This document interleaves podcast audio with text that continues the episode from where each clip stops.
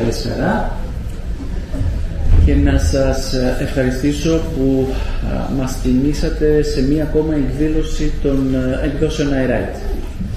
Οι εκδόσεις iWrite, μέλος του πρώτου ομίλου πολιτισμού Πηγή, αποτελούν ένας εκδοτικός με έδρα εδώ τη Θεσσαλονίκη, έχοντας γραφεία και βέβαια και στην Αθήνα, με μια ιστορία δέκα με έντεκα χρόνια πλέον, όπου έχουμε τη χαρά να φιλοξενούμε στην βιβλιοθήκη μας κάτι περισσότερο από χίλιους επτακόσιους τίτλους. Ανάμεσα στα άλλα, πεζογραφία, ποίηση, μελέτες, δοκίμιο και βεβαίως βιβλία ψυχολογίας. Όπως καλή ώρα, έχουμε την μεγάλη χαρά να φιλοξενούμε το λογότυπό μας να ακολουθεί την υπογραφή του Γρηγόρη Βασιλιάδη, ο οποίος και μας τιμάει σήμερα από την πρωτεύουσα. Ε, σήμερα ήρθαμε εδώ να γιορτάσουμε την κυκλοφορία του τελευταίου του βιβλίου, το οποίο, ε, όπως και στα προηγούμενα, ε, τοποθετεί την ψυχή του, την εμπειρία του, την οπτική του, με ένα πολύ ιδιαίτερο τρόπο που τολμώ να πω ότι τον κάνει α, συγγραφέα φαινόμενο για τα ελληνικά δεδομένα. Αυτή τη στιγμή, στον χώρο της αναζήτησης και δι στον ευρύτερο χώρο της αυτοβοήθειας, του self-help αν θέλετε, υπάρχει μια απίστευτη πληθώρα βιβλίων. Τα περισσότερα από αυτά ακολουθούν οι αμερικάνικες συνταγές, όπου εν συντομία, μαθηματικά σχεδόν, υπάρχει ένας ψυχρός οπτιμισμός δοσμένος σε συνταγές από βήματα. Κάνε πέντε πράγματα και θα επιτύχεις αυτό. Ο Βασιλιάδης κάνει κάτι διαφορετικό, κάτι πιο ευρωπαϊκό αν θέλετε, ή πιο ελληνικό αν προτιμάτε. Παντρεύει την πνευματικότητα με την ψυχολογία και αυτό βεβαίως ευδοκιμεί, καλή ώρα όπως βλέπετε και εδώ στην αίθουσα, και μεταφράζεται σε αναγνωστικό ενδιαφέρον, το οποίο μαρτυρά πολλά για το αύριο το σκεπτόμενο αναγνωστών. Το τελευταίο του βιβλίο έχει να κάνει με το νόημα. Κάποιος θα μπορούσε να πει ότι η αναζήτηση νοήματος στο σύγχρονο κόσμο είναι ίσως μια παλιωμοδίτικη έννοια. Σε κάποιους μπορεί να ακούγεται οξύμορο. Τι σημαίνει νόημα? Ο καθένας μας πουλάει κάτι διαφορετικό. Οι περισσότεροι αρχίζουμε και τελειώνουμε σε ό,τι μας προσφέρουν οι αισθήσεις. Το νόημα όμως, δηλαδή το αίτιο και ο σκοπός, είναι αυτό που κουμπώνει το μέσα με το έξω, το αύριο με το χθες, και ουσιαστικά μας προσφέρει ένα πιο α, συγκροτημένο, αν θέλετε, τώρα. Το νόημα και η απουσία νοήματος ίσως αποτελούν τη θεμέλιο λίθο κάθε πάθησης, αλλά και κάθε συναισθηματικής και διανοητικής δυσχέρειας της καθημερινότητάς μας. Είναι πραγματικά κάτι πολύ μεγάλο και γι' αυτό έχουν γραφτεί τόσα πολλά και θα συνεχίσουν να γράφονται. Ο καθένας λοιπόν αξίζει να ακούσουμε τη δική του εμπειρία, αυτό που μάζεψε, τον θησαυρό που μάζεψε τις γνώσεις και των βιωμάτων του και καταθέτει στο χαρτί. Περισσότερα όμως δεν θα σας πω, να μην σας κουράσω. Έχουμε εδώ εκλεκτούς φιλοξενούμενους άλλωστε, όπως επίσης και τον ίδιο τον συγγραφέα, τον οποίο σας παρακαλώ να μην τον αφήσετε να φύγει αν δεν υπογράψει το δικό σας αντίτυπο. Σας ευχαριστούμε πάρα πολύ που ήσασταν καταρχάς. Ε, είναι πολύ ωραία συγκυρία να έρχομαι στην Πολύν μετά από αρκετό καιρό από την τελευταία παρουσίαση του βιβλίου και να κάνω αυτή την παρουσίαση τώρα, θα είμαι εδώ μαζί. Ε, είναι πολύ μεγάλη μου χαρά που έχω δίπλα μου τον πατέρα Βαρνάβα, ε, έναν άνθρωπο που ε, το γνώρισε και εγώ, μάλλον δεν ξέρω αν και εσάς, για μένα πάντως το γνώρισε μέσα από τις διαλέξεις του στο YouTube. Με έμαθα κάποια πράγματα γι' αυτόν. Στην αρχή συγκλονίστηκα προσωπικά από τον λόγο του πριν πολλά χρόνια και κατάλαβα ότι όταν γνωρίζω έναν άνθρωπο για πρώτη φορά, έστω και αν δεν το γνωρίζεις, σαν μια αίσθηση αδερφοσύνη, αδερφότητα, μια πολύ βαθιά εγκύτητα, σαν ε, αναζητητής μιας ουσίας που ούτε και εσύ ο ίδιος έχεις προσδιορίσει, τουλάχιστον εγώ τότε, δεν είχα ιδέα γιατί έψαχνα, αλλά ακούγοντάς μας κάθετα ότι ψάχνουμε το ίδιο πράγμα. Έχω και την πολύ μεγάλη χαρά να έχω να... η πρώτη παρουσίαση εδώ μαζί μου, τον Λευτέρη, τον Λευτέριάδη, ένα εξαιρετικό ψυχολόγο, συνάδελφο. Να πάνω από όλα για μένα, ο Λευτέρης, όπως το γνώρισα, γιατί η πρώτη φορά που βρισκόμαστε από κοντά, είναι πολύ χαρά για μένα που βρισκόμαστε από κοντά. Όπως τον γνώρισα μέσα πάλι από την πληκτή μας τα βιβλία του, είναι ένας άνθρωπος όλος καρδιά. Αυτό ήθελα να πω. Ένα πραγματικά, μια πολύ μεγάλη καρδιά. Ε, συγκινητικά ορμητικός άνθρωπος, για μένα προσωπικά. Και επίσης έχω αυτή την αίσθηση με τον Λευτέρη, μια της βαθιάς αδερφοσύνης, ε, πολύ πριν το γνωρίζω. Έχω την αίσθηση λοιπόν ότι τελικά καταλήγει, φέρει ο Θεός στον δρόμο μας ανθρώπους που ε, όλοι τίνουμε προς μια ουσία. Ε, Αυτή η ουσία λοιπόν είναι να κατατεθεί τελικά με κάποιο τρόπο. Και τα βιβλία σου είναι ένας τρόπος, εκτός από τις ομιλίες, ένας τρόπος που κατατίθεται μια προσπάθεια ε, ε, φλερταρίσματος ε, σχέσης αγαπητικής με την ουσία. Οπότε θα ξεκινήσουμε πρώτα από τον Λευτέρη και στη συνέχεια από τον Πατέρα Βαρνάβα. Τέτοια μου λέει και μετά αυτό να πω για να μην έρθει εγώ. Καταλάβω, μεγάλη καρδιά. Ο Παπανάβας μου είπε έχω λίγο μεγάλη κοιλιά βέβαια, πριν ξεκινήσουμε. Πάτινες μου λέει. Ναι, Λευτέρη, καλά, θα μου λέει γι' αυτό. Λοιπόν. Χαίρετε λοιπόν, χαίρετε και από μένα. Χαίρετε κυρίω. Είμαι πολύ χαρούμενος που βρίσκομαι εδώ πέρα σήμερα μαζί σας. Είμαι πάρα πολύ χαρούμενος, πολλούς από εσάς σας ξέρω. Ε, θα... Και είμαι πολύ χαρούμενος, θα πρέπει να πω, που είμαι, που είμαι εδώ πέρα με πρόσωπα τα οποία αγαπώ πάρα πολύ. Και θα ξεκινήσω από τον Παπα Βαρνάβα. Για μένα ο Πάτερ κοκκινίζει από κάτω από τα μουσια, δεν ζέστη. Για μένα είναι σταθμός ε, στη ζωή μου, είναι ένα από τα πρόσωπα, από τα πιο σημαντικά πρόσωπα της ζωής μου, ο Πατέρ Βαρνάβας.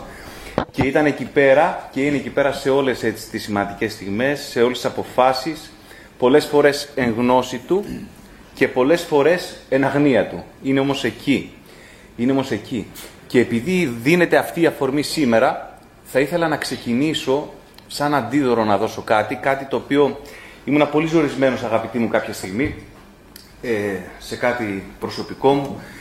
Και τον είχα ρωτήσει, τον είχα πάρει τηλέφωνο και λέω, λέγε ρε Πάτερ, λέω, τι εδώ πέρα αυτό και το, του έλεγα από εδώ, από εκεί.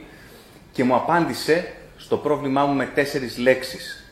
Μου είχε πει αγάπα, σιώπα, ειρήνευε και χαίρε. Αυτές τις τέσσερις λέξεις. Αγάπα, σιώπα, ειρήνευε και χαίρε. Σταθμός. Λοιπόν, αυτά για τον παππούλη, να μην πούμε άλλα. Ε, το Γρηγόρη δεν τον, δεν τον, δεν τον είχα συναντήσει ξανά.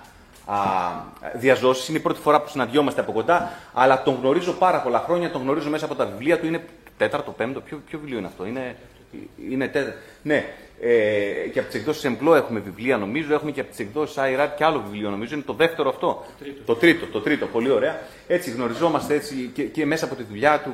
Ε, ορίστε. Α, νόμιζα. Λοιπόν, ωραία. Και, και, και ήταν πολύ μεγάλη χαρά έτσι και πολύ μεγάλη τιμή το γεγονός ότι με κάλεσε να μιλήσω, να πω και εγώ κάποια πραγματάκια σήμερα για το βιβλίο του. Θα προσπαθήσω να μην σας κουράσω πολύ. Κάποια μικρά σημεία θα δώσουμε και θα πάμε στον επόμενο μιλητή. Λοιπόν, διαβάζοντας το βιβλίο του Γρηγόρη, μου ήρθε στο μυαλό μια φράση, αγαπητοί μου, μια φράση του Αγίου Πορφυρίου. Το ξέρετε τον Άγιο Πορφύριο, την έχετε ακουστά. Ωραία. Μια φράση του Αγίου Πορφυρίου λοιπόν που έλεγε ότι ο άνθρωπος λέει για να γίνει χριστιανός πρέπει πρώτα να γίνει ποιητής. Εκεί το είχα διαβάσει εγώ αυτό. Τώρα. Ε, ποιητής. Λοιπόν, ποιητριά. Ε, τα ήθελα. Α, ωραία. Λοιπόν, πρέπει να γίνει ποιητής. Έτσι. Και αν κρίνω από τα κειμενάκια, από τα κείμενα αυτού του βιβλίου, ο Γρηγόρης δεν ξέρω, ο χριστιανός, αυτά εδώ πέρα ο Θεός και η ψυχή του. Αλλά ποιητής πρέπει να έχει γίνει ήδη. Λοιπόν, το βιβλίο είναι αυτό με ιδιαίτερα, έτσι, με ιδιαίτερα κείμενα, όχι χριστιανός είναι ο άνθρωπος, εντάξει, λοιπόν, τον πειράζω. Είναι, είναι, είναι γεμάτο με ιδιαίτερα κείμενα, τα οποία έχουν πολύ χρώμα, πολύ χρώμα, έχουν πολύ ωραία, πολύ ιδιαίτερη χρειά και έχουν ευαισθησία. Αυτό μου άρεσε πάρα πολύ, αγαπητοί μου. Μου άρεσε πάρα πολύ. Μου άρεσε αυτό στο βιβλίο και μου άρεσε κάτι ακόμα. Μου άρεσε το γεγονός ότι το βιβλίο αυτό λειτουργεί σαν εφαλτήριο.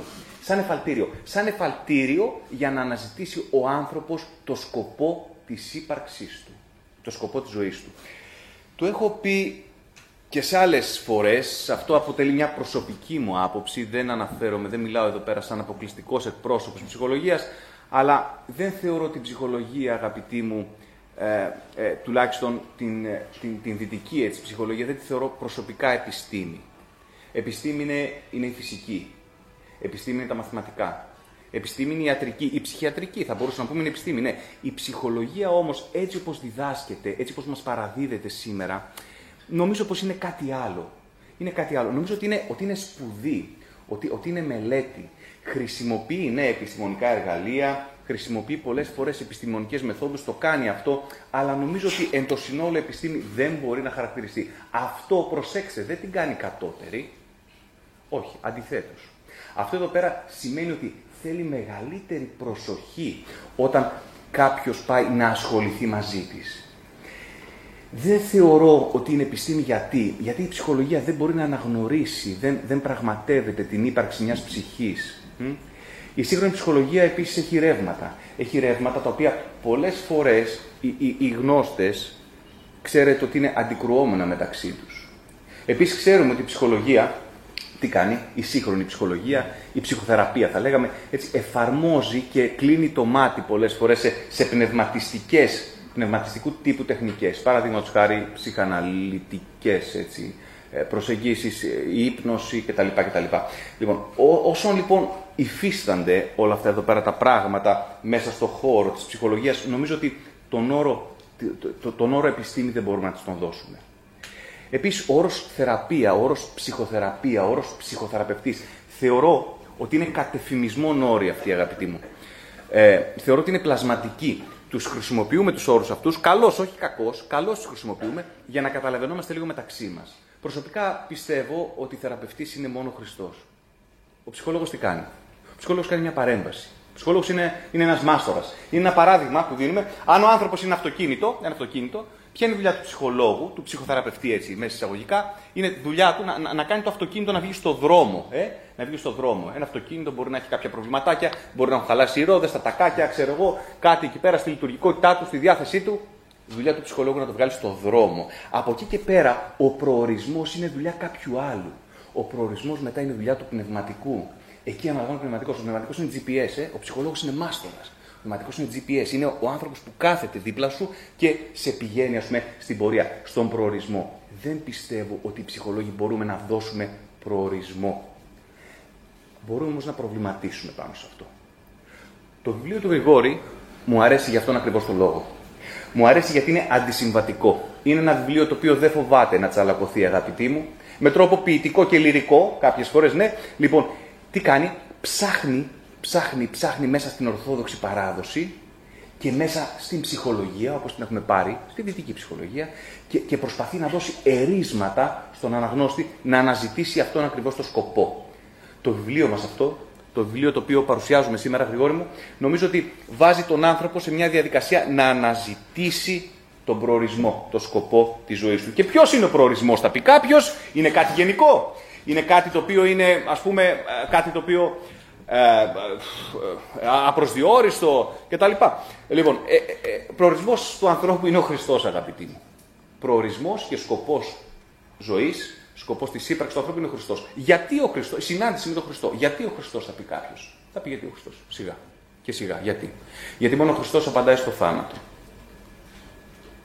Γιατί η απάντηση στο θάνατο, ε, έχουμε φύγει τώρα, έχουμε φύγει λίγο από τα. Από τα, από, τα, από τα όρια της ψυχολογίας, απάντηση στο θάνατο, αγαπητοί μου, δίνει μόνο η Ορθοδοξία. Απάντηση στο θάνατο δίνει μόνο ο Χριστός. Το πιο βέβαιο πράγμα στη ζωή, αυτό συζητούσαμε πριν με τον πατέρα Βαρνάβα και τον Γρηγόρη, το πιο βέβαιο πράγμα στη ζωή είναι ο θάνατος. Από τη στιγμή που γεννιόμαστε, από τη στιγμή της σύλληψης, εξ άκρας, ακράτου, άκρας, δεν ξέρω, ένας φιλόλογος μπορεί να μας διορθώσει στην πορεία, συλλήψεως, έχουμε, έχουμε, έχουμε ζωή, έχουμε, έχουμε ψυχή, έχουμε ύπαρξη. Από εκείνη τη στιγμή λοιπόν ξεκινάει ταυτόχρονα και η φθορά. Ταυτόχρονα είναι, είναι ένα ρολόι το οποίο μετράει αντίστροφα. Ε? Και κάθε λεπτό που περνάει, κάθε λεπτό που περνάει και τώρα, καθώς έτσι χρονομετράμε, είμαστε ένα βήμα όλοι πιο κοντά στο θάνατο. Ο θάνατος είναι το πιο βέβαιο πράγμα στη ζωή. Εάν μέναμε έτσι μόνοι μας, δεν θα είχε τίποτα νόημα. δεν θα υπήρχε νόημα σε τίποτα. Θα ήταν, θα ήταν η ζωή μας ένα πράγμα σαν, σαν, σαν να διαβάζουμε για να περάσουμε στο πανεπιστήμιο και να μας προεξοφλούσε κάποιος, να μας υπέγραφε ότι κοίταξε, όσο και να διαβάσεις, όσο και να προσπαθήσεις, ε, όση προσπάθεια και να καταβάλεις, δεν υπάρχει περίπτωση να περάσεις στο πανεπιστήμιο ποτέ.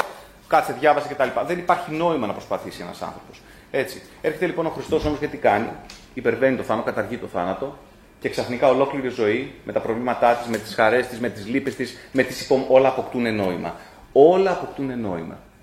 Ο Χριστός, η Εκκλησία είναι τα μόνα πράγματα τα οποία δίνουν απάντηση στο θάνατο. Εγώ αυτό στο βιβλίο του Γρηγόρη το βρήκα μέσα και χάρηκα πάρα πολύ που το βρήκα γραμμένο ομά. Το βρήκα γραμμένο ομά. Ε? Γι' αυτό, γι' αυτό μου άρεσε εμένα αυτό το βιβλίο. Σελίδα ογδόντα οκτώ νομίζω, αν δεν κάνω λάθος, κάπου εκεί πέρα το, το έπιασα. Λοιπόν, γι' αυτό μου άρεσε αυτό το βιβλίο. Τώρα ξεφεύγω λίγο, αν μου επιτρέψετε, έχουμε λίγο χρόνο. Θα πει κάποιος, θα με διορθώσει ο Βαρνάβας σε λίγο, και γιατί, και γιατί να επιτρέψει, ας πούμε, και, και, και, μη, μη, μη, για, μη, μη, γιατί να επιτρέπεται, ας πούμε, κάτι τέτοιο. Μήπως, μήπως, όχι γιατί να επιτρέπεται, μήπως, ε, μή, μήπως είναι ένας μηχανισμός άμυνας όλο αυτό, ε? Μήπως ένας μηχανισμός άμυνας, μήπως θέλουμε να πιστέψουμε, θέλουμε να πιστέψουμε, ας πούμε, ότι υπάρχει κάτι μετά, θέλουμε να πιστέψουμε ότι υπάρχει κάποιος Χριστός, κάποιος Θεός, και το κάνουμε αυτό για να αντέξουμε το φόβο του θανάτου. Θα το ακούσετε πολύ συχνά αυτό και πολλοί συνάδελφοι πραγματεύονται αυτό το πράγμα. Λοιπόν, κοιτάξτε, αυτό, αυτό, είναι, αυτό είναι ένας μηχανισμός άμυνας, αγαπητοί μου, ναι. Οι μηχανισμοί άμυνας είναι ε, ε, ψυχαναλυτικός όρος. Οι μηχανισμοί άμυνας ε, έχουν το εξής χαρακτηριστικό. Όταν διαρκούνε για πάρα πολύ καιρό, οδηγούν αναπόφευκτα σε ψυχοπαθολογία. Τι εννοούμε?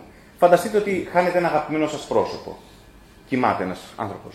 Κατευθείαν το πρώτο πράγμα το οποίο βιώνετε είναι άρνηση. Η άρνηση είναι ένας μηχανισμός άμυνας. Είναι το πρώτο στάδιο του πένθους. Άρνηση, εκείνη η φάση που δεν θέλω να πιστέψω αυτό που έχει συμβεί. Κάνω πως δεν έχει συμβεί. Δεν μπορώ να το συνειδητοποιήσω. Αυτό είναι μηχανισμός άμυνας. Ένας άνθρωπος ο οποίος βιώνει μια απώλεια, είναι φυσιολογικό να περάσει από κάτι τέτοιο. Θα περάσει, θα συνεχίσει την πορεία του, θα πάει στο θυμό, θα πάει στη διαπραγμάτευση, Γρηγόρη, θα πάει στην κατάθλιψη και ούτω καθεξής. Ένας άνθρωπος ο οποίος θα μείνει κολλημένος σε αυτόν τον μηχανισμό άμυνας οδηγείται με μαθηματική ακρίβεια σε ψυχοπαθολογία. Μ? Η δουλειά του ψυχολόγου σε μια τέτοια περίπτωση είναι να βοηθήσει τον άνθρωπο να ξεκλειδώσει, να φύγει. Εντάξει. Γιατί ο Χριστός, γιατί εδώ και δύο χιλιάδες χρόνια, αγαπητοί μου, έχουμε μια ζώσα εκκλησία, έχουμε ανθρώπους οι οποίοι με χαρά πηγαίνουν και μαρτυρούν γι' αυτό. Έχουμε, έχουμε μια ζώσα εκκλησία η οποία έχει να μας παρουσιάσει έντεκα εκατομμύρια μάρτυρες μόνο τους τρεις πρώτους αιώνες.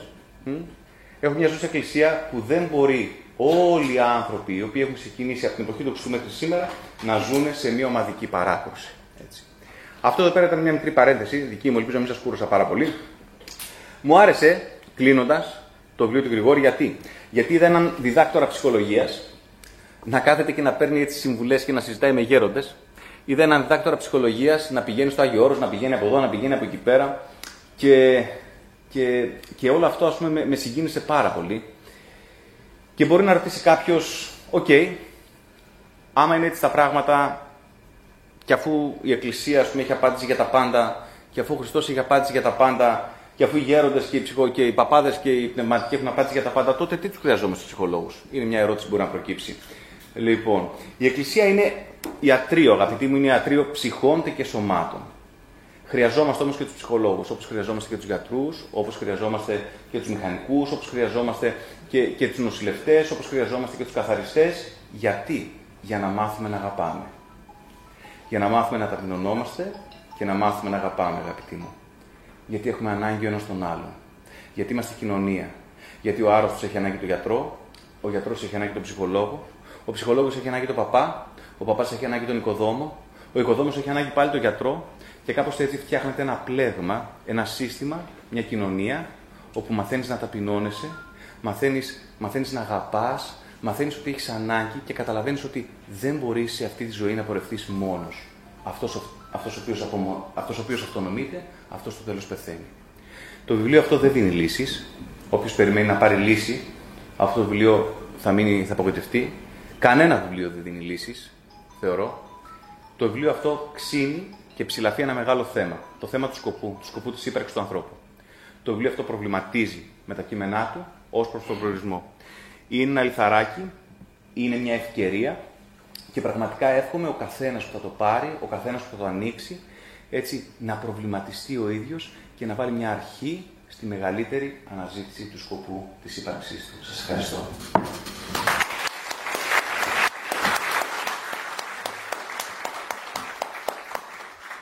Α, το βιβλίο του Γρηγόρη το διάβαζα πηγαίνοντας στην Αθήνα, στο τρένο για μια ομιλία και ήταν ευχάριστη η παρέα.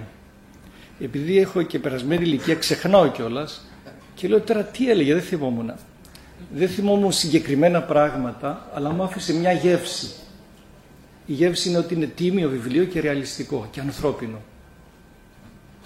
Εμείς μιλούμε για πνευματικότητες, για σπουδαία, σπουδαίες αναβάσεις, αλλά το πιο πνευματικό είναι το ανθρώπινο.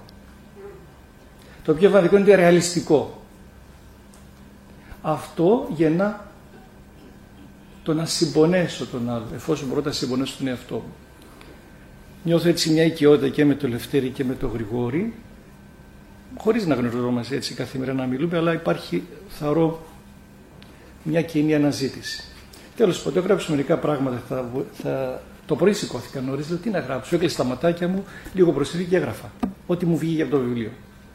Λοιπόν, δεν ξέρω ποιος είναι ο λόγος που ένας ψυχοθεραπευτής γράφει ένα βιβλίο τόσο προσωπικό.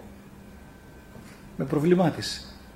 Για να καταθέσει τη δική του διαδρομή στην αναζήτηση νοήματος ζωής. Αλλά είναι εξαιρετικά ελκυστικό. Όχι για να μάθουμε περιέργεια τη ζωή του συγγραφέα, γιατί έχουμε την τάση να ασχολούμαστε με τη ζωή των άλλων και είναι πάρα πολύ ελκυστικό να μάθω τη διαδρομή κάποιου. Αλλά γιατί αφενός αυτό που είπαμε και πριν είναι ιδιαίτερα ρεαλιστικό. Στην Εκκλησία έχουμε ένα μεγάλο πρόβλημα. Δεν είμαστε ρεαλιστές. Δεν ζούμε την πραγματικότητα των ανθρώπων. Φτιάχνουμε μια ψευδή πνευματικότητα στην οποία να οχυρωθούμε και γι' αυτό η Εκκλησία δεν μπορεί να προσεγγίσει εύκολα τον άνθρωπο. Χρειάζεται να έχουμε έναν ρεαλισμό, μια πραγματικότητα. Και αφετέρου, πολλοί στην περιγραφή του βιβλίου αυτού θα βρούμε τον εαυτό μας σε αυτή τη διαδρομή, σε αυτή την πάλη με τους λογισμούς, τα συναισθήματα, την επιτυχία, την αποτυχία, την έβρεση και την απώλεια, τον πόνο και τη χαρά. Είναι τολμηρό αυτό που κάνει ο συγγραφέας, γιατί οι παγίοι έλεγαν να μην μιλάμε για το θησαυρό μας, γιατί θα τον χάσουμε. Ο συγγραφέας λέει, και εκεί κατάλαβα το κίνητρο για να γράψει το βιβλίο, αν είναι λάθος να με διορθώσεις Γρηγόρη, ότι ο βασικότερος λόγος που το κάνει είναι για να κοινωνήσει και να μοιραστεί την ερωτική του διάθεση και αιμονή και αιμονή του με ανθρώπους που η ψυχή τους πάλεται από την ίδια επιθυμία τους για τον ίδιο έρωτα, ακόμη και αν αυτή η επιθυμία βρίσκεται προς το παρόν σε λανθάνουσα μορφή. Από ό,τι κατάλαβα, είχε, είχε την διάθεση να μοιραστεί αυτό του, τον πόθο και την αναζήτηση με άλλους που έχουν κοινή αναζήτηση. Έτσι δεν είναι? Ο συγγραφέας είναι τίμιος και είναι εικονοκλάστης. Κρεμίζει την εικόνα του. Όχι επιτιδευμένα, εικονοκλάστης. Προσβάλλει την εικόνα του. Όχι επιτιδευμένα για να παίξει αυτό το ρόλο, αυτή τη διάθεση, αλλά έχει μία τιμιότητα σε αυτό. Γκρεμίζει την εικόνα του, τα προσωπία του, γιατί αναζητά το είναι και όχι το φαίνεστε. Το πρόσωπο και όχι τα προσωπία. Από αυτό πάσχουμε όλοι, από αυτά γεννούνται πολλά προβλήματα ψυχολογικά. Που έχουμε το νομιζόμενο εαυτό και το πραγματικό μας εαυτό. Και προσπαθούμε σε αυτό να οχυρωθούμε και να νιώθουμε μια βεβαιότητα. Δεν είναι ο καθώς πρέπει τέλειος τακτοποιημένος ψυχοθεραπευτής που είναι αυθεντία, αλλά ο πληγωμένος που αγαπά την αλήθεια και το πρόσωπο. Αυτό βγαίνει από το βιβλίο. Που τιμά τον κάθε ανθρώπινο πρόσωπο γιατί σέβεται την καρδιά του. Μεγάλη ιστορία. Τι σέβομαι την καρδιά μου?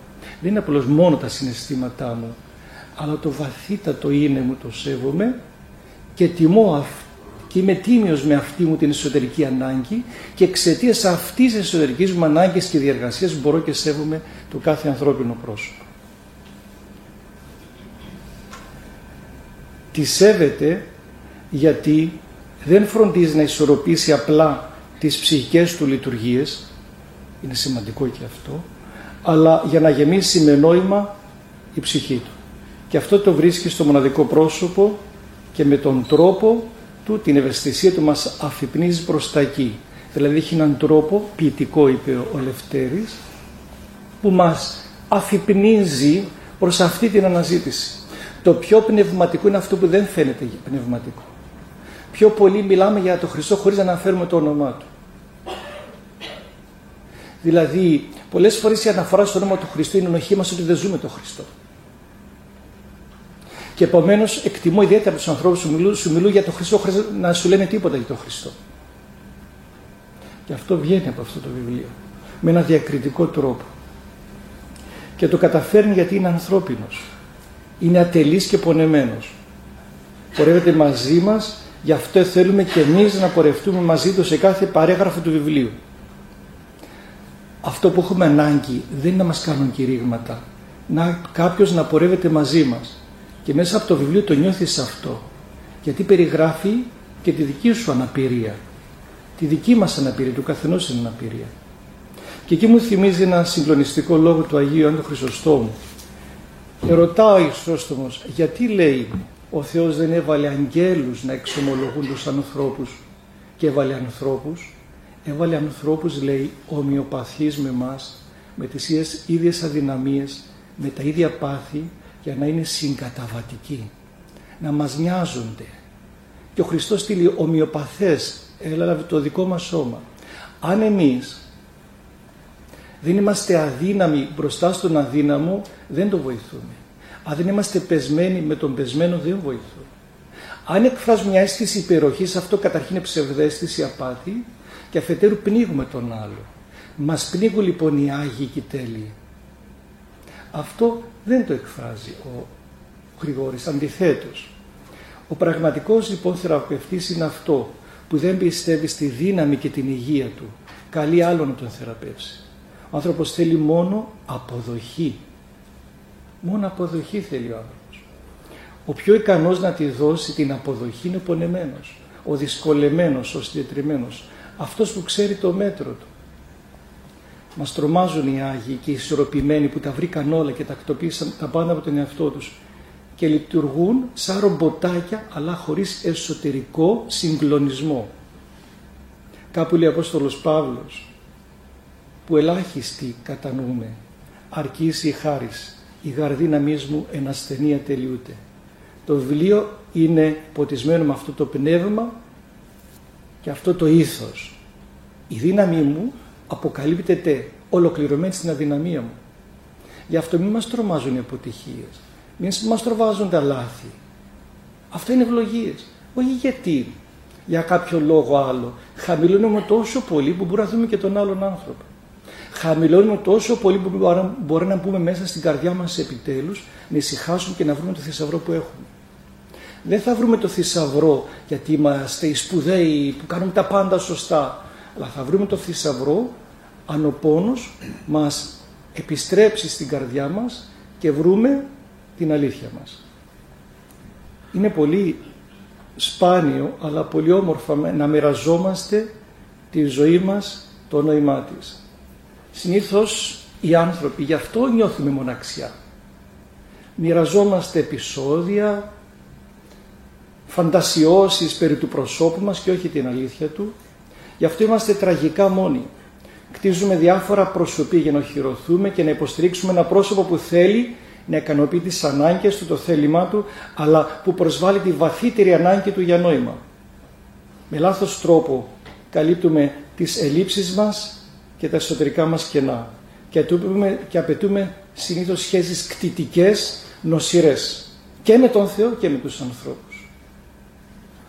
Όπου υπάρχει απέτηση στη σχέση, έλεγχος της σχέσης του άλλου, είναι εκδήλωση της δικής μας αναπηρίας, ακόμη και με τον Θεό. Αν γίνει άλλος κτήμα μας, πάβει να υπάρχει σχέση. Χρειάζεται να σεβόμαστε τα όρια του άλλου ανθρώπου μαζί με την αποδοχή. Το παίζουμε κάποιοι σπουδαίοι για να ικανοποιήσουμε τις εγωκεντρικές μας επιθυμίες, αλλά δεν είμαστε αυτό που δείχνουμε. Ο συγγραφέας με ένα διεισδυτικό και ευαίσθητον τρόπο μας βγάζει από αυτές τις ανάγκες και τους φόβους. και μας καλεί να δούμε όπως ο ίδιος τι είναι και κατάματα τον εαυτό, τον εαυτό μας. Γι' αυτό, λέει, γι' αυτό το βιβλίο επίσης μου βγάζει μια άλλη αίσθηση ότι ο συγγραφέας είναι παιδί. Είναι παιδί γιατί εκφράζει την αδυναμία του, εκφράζει την ευαισθησία του και αν δεν αποκτήσουμε την ευαισθησία των μικρών παιδιών δεν μπορούμε να βρούμε τη χαρά μέσα μας.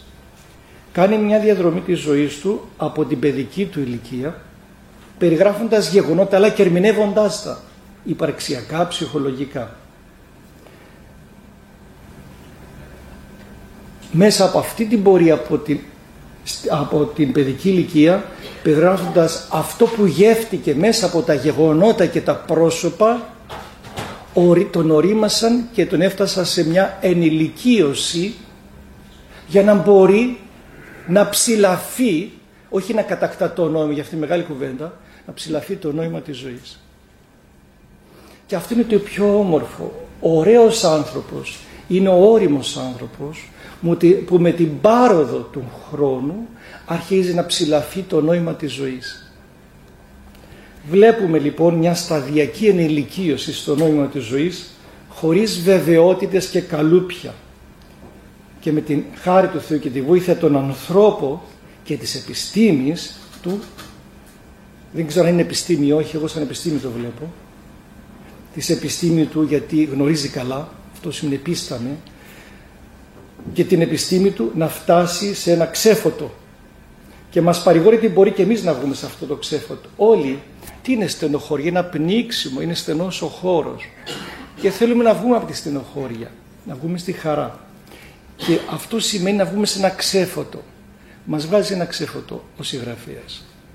Το έργο ενός συγγραφέα δεν είναι απλώς να αναδείξει το πρόβλημα, ιδιαίτερα ενός ψυχοθεραπευτή.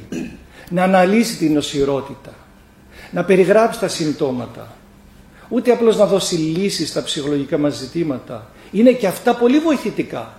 Δεν μπορούμε να τα περιφρονούμε. Αλλά το πιο σημαντικό είναι να μας πείσει ότι αξίζει να ζούμε. Ότι έχει νόημα η ζωή. Ότι έχει ομορφιά η ζωή. Γι' αυτό λέει ο Ντοστογιέφσκι, γιατί το λέει αυτό. Η ομορφιά θα σώσει τον κόσμο. Μεγάλη κουβέντα. Είχε βαθύ νόημα αυτό. Ότι υπάρχει ομορφιά λοιπόν, αυτό θέλει να μας πει ο συγγραφέας, που σώσει τον κόσμο. Όχι γιατί αξίζουμε και μας δίνεται ως βραβείο. Αυτό τι πνίξιμο, τι άγχωσε να πρέπει να κάνεις κάτι για να πάρεις βραβείο. Ανταμοιβή. Όχι, δεν είναι, η ζωή είναι δώρο. Η ομορφιά είναι δώρο. Γιατί κάποιος που μας αγαπά την, μας τη δωρίζει αρκεί να ανοιχτούμε σε αυτόν. Να ανοιχτούμε σε αυτή τη χαρά που μας δωρίζεται. Και σε αυτή τη χαρά ανοίγονται αυτοί που δεν είναι αυτάρκης. Που δεν είναι καλά με τον εαυτό τους. Και ευτυχώς που δεν είμαστε καλά. Που έχουμε λάθη, προβλήματα, δυσκολίες. Αυτό σε οδηγεί κατά κάποιο τρόπο, ας μου επιτρέπει τρόπο, ο, ο, Ο, ο λόγος με έναν τρόπο βιαστικό σε αυτή την κατεύθυνση να ανοιχτούμε σε αυτή την αγάπη. Το νόημα της ζωής μας περιγράφει ο συγγραφέας είναι σχέση με το πρόσωπο και τα πρόσωπα. Και σχέση αυτή έχει αγάπη, αλήθεια και ελευθερία. Η σχέση γεννά σοφία και γνώση. Η ουσιαστική σχέση που έχει λόγο η σχέση. Αυτή η σοφία με πολλούς τρόπους και λόγους μπορεί να εκφράζεται. Ο καθένας έχει ένα δικό του λόγο ύπαρξης, που με, με, ας μεταφέρει δικό του μήνυμα. Αυτοί οι λόγοι, τα λόγια της ζωής, ο λόγος της ζωής, φτιάχνουν σχέσεις. Αν στις σχέσεις δεν έχουμε λόγο, όσο και να φλιάρουμε δεν βγαίνει τίποτα. Σχέση ζωής δεν κάνει κανείς επειδή θέλει και θέλεις, και δεν, δεν, δεν φτιάχνεις σχέση γιατί αγαπάς και σε αγαπούν, αλλά γιατί υπάρχουν αυτοί οι λόγοι ζωής που μας συνδέουν.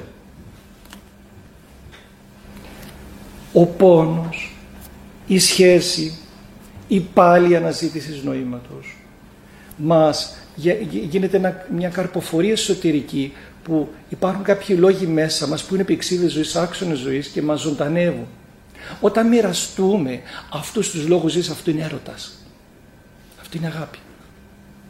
Να βλέπεις τα μάτια του άλλου και να βαθύνεις το λόγο ύπαρξης και να βλέπεις ότι είναι ένας Θεός για σένα. όχι με κτητικό τρόπο, όχι με τρόπο, ας το πούμε, ελεγκτικό, αλλά αυτό που δροσίζει στην καρδιά μας είναι ο Χριστός και η έτερη Χριστή, ο κάθε άνθρωπος. Όπου βρίσκουμε ομορφιά και αξίζει να ζούμε γιατί έχουμε τέτοια πρόσωπα. Αυτό που μας συνδέει λοιπόν δεν είναι γιατί αποφάσισα να αγαπώ κάποιον και αποφάσισε κάποιος να με αγαπά, αλλά έχει γεννηθεί μέσα μου λόγος ζωής που με ενώνει με τον άλλο. Γι' αυτό έχουμε τη διάκριση μεταξύ επικοινωνίας και κοινωνίας. Συνήθως στα βιβλία μιλούν για τους τρόπους επικοινωνίας. Αυτό το βιβλίο μιλάει για τον τρόπο κοινωνίας και σχέσεις με τα άλλα πρόσωπα. Ο αναγνώστης καλείται αυτά να τα ανακαλύψει με πολύ προσοχή, έχοντας εφόδιο όχι μόνο το μυαλό του, αλλά κυρίως την καρδιά του. Καρδιά προσευχόμενη και φιλογόμενη από πόθο για την αλήθεια. Η εποχή μας είναι πολύ φτωχή, γιατί έχει πληθώρα επικοινωνίας, αλλά φτώχεια κοινωνίας. Δηλαδή μας λείπουν αυτοί οι λόγοι που είναι ενέργειες του λόγου και εκφράσεις εμπειρίας ζωής και νοήματος. Ευχαριστούμε λοιπόν τον συγγραφέα για αυτή την προσφορά,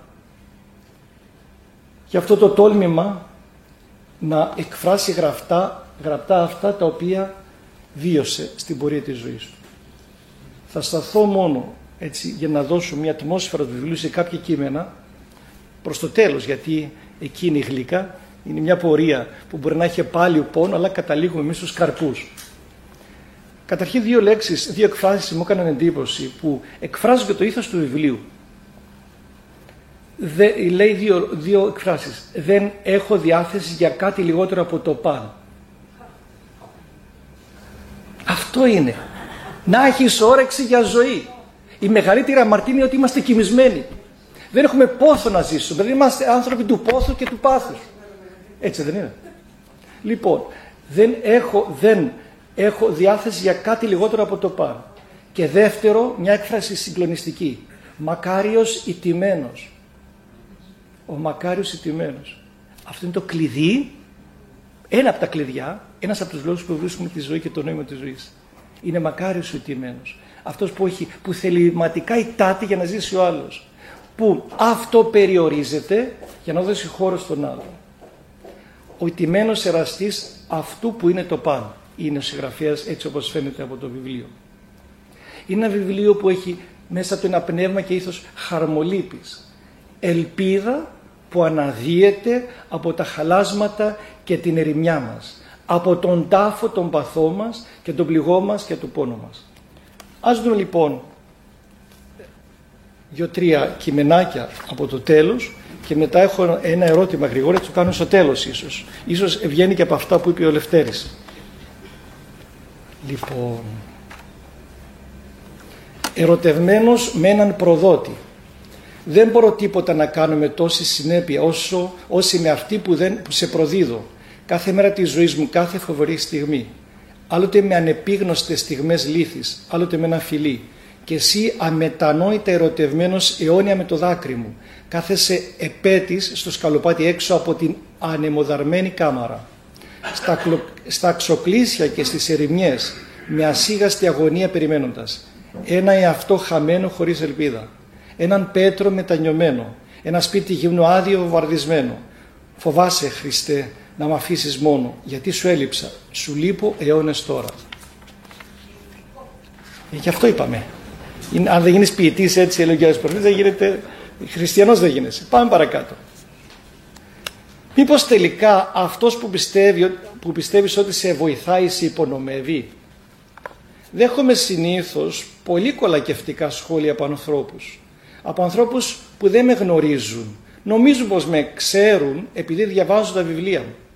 Και από άλλους που με γνωρίζουν από κοντά, θεραπευόμενους κυρίως. Παρεμπιπτόντως, δέχομαι πολλά μη κολακευτικά σχόλια, οι παπάδες να δεις. Συχνά από αξιωτικά, από τη σύζυγό μου και από τα παιδιά μου. Τελευταία όμως, αν και αυτόματα το εγώ μου τείνει να γλυκαθεί από τα εντυπωσιακά λόγια όσων κυρίως δεν με γνωρίζουν, καθώς εθισμένος στην αυτονόητη έπαρσή του θέλει συνεχώς να την τρέφει, αρχίζω να ψηλιάζομαι το πόσο επικίνδυνο είναι τέτοια σχόλια. Ο κοινός νους θα πει, μήπως είσαι υπερβολικός, Γιατί δηλαδή να είναι κακό να σου εκφράζει κάποιος την ευγνωμοσύνη του μέσα από κάποια εγκομιαστικά λόγια? Τα καλά λόγια δεν είναι κακά για αυτό που τα εκφράζει. Είναι όμως δυνατόν να αποβούν θανάσιμος κίνδυνος για εκείνον στον οποίο απευθύνονται. Ειδικά αν τα πιστεύει. Και ποιος δεν θέλει να πιστέψει όμως πως είναι πιο σπουδαίος από αυτό που τα κόμπλεξ του του υπαγορεύουν να θεωρεί πως είναι? Ποιος γνωρίζει τον εαυτό του τόσο ώστε να μην τον υπονομεύουν ανεπίγνωστά του οι πιο κρυφές και συμπλεγματικές του πτυχές? Ποιος από εμάς δεν έχει ανάγκη να ταπεινωθεί, ακόμα και αν το εγώ του δεν πιστεύει ότι αυτό είναι που όντως χρειάζεται? Τα εγκομιαστικά λόγια είναι πολύ επικίνδυνα, γιατί συνήθως έρχονται από ανθρώπους που δεν σε ξέρουν καλά και δυστυχώς δεν θα ήθελαν να σε γνωρίσουν σε βάθος, όπως ακριβώς φοβούνται να γνωρίσουν σε βάθος και τον εαυτό τους. Και καθόλου δεν σε βοηθούν να μάθεις ποιος τα αλήθεια είσαι.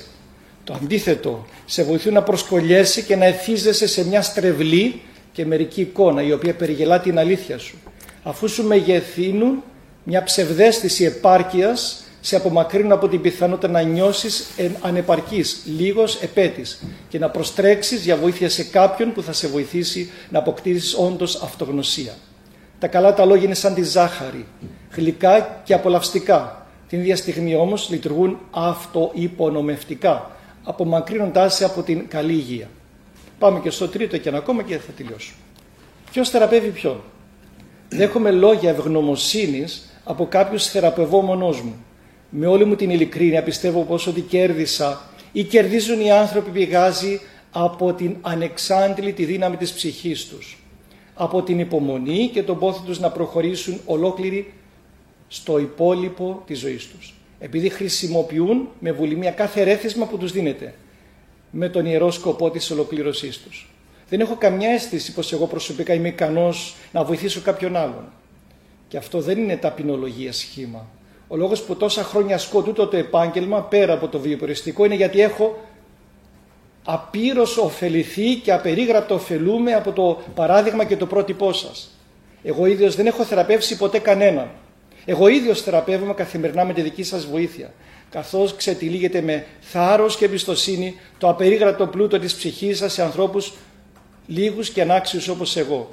Αυτό γιατί μου άρεσε? Γιατί και εμείς σαν πνευματικοί δεν θεραπεύουμε κανένα. Ωφελούμεθα από τους εξομολογουμένους. Και ένα τελευταίο. Όταν βάζεις το θέλημά σου, γίνεται το θέλη... Όταν βάζεις το θέλημά σου πίσω, γίνεται το θέλημά σου. Μάλλον τα λέει όλα αυτά η κουβέντα, μην σας φλιαρώ περισσότερο. Έτσι δεν είναι? Να είστε καλά.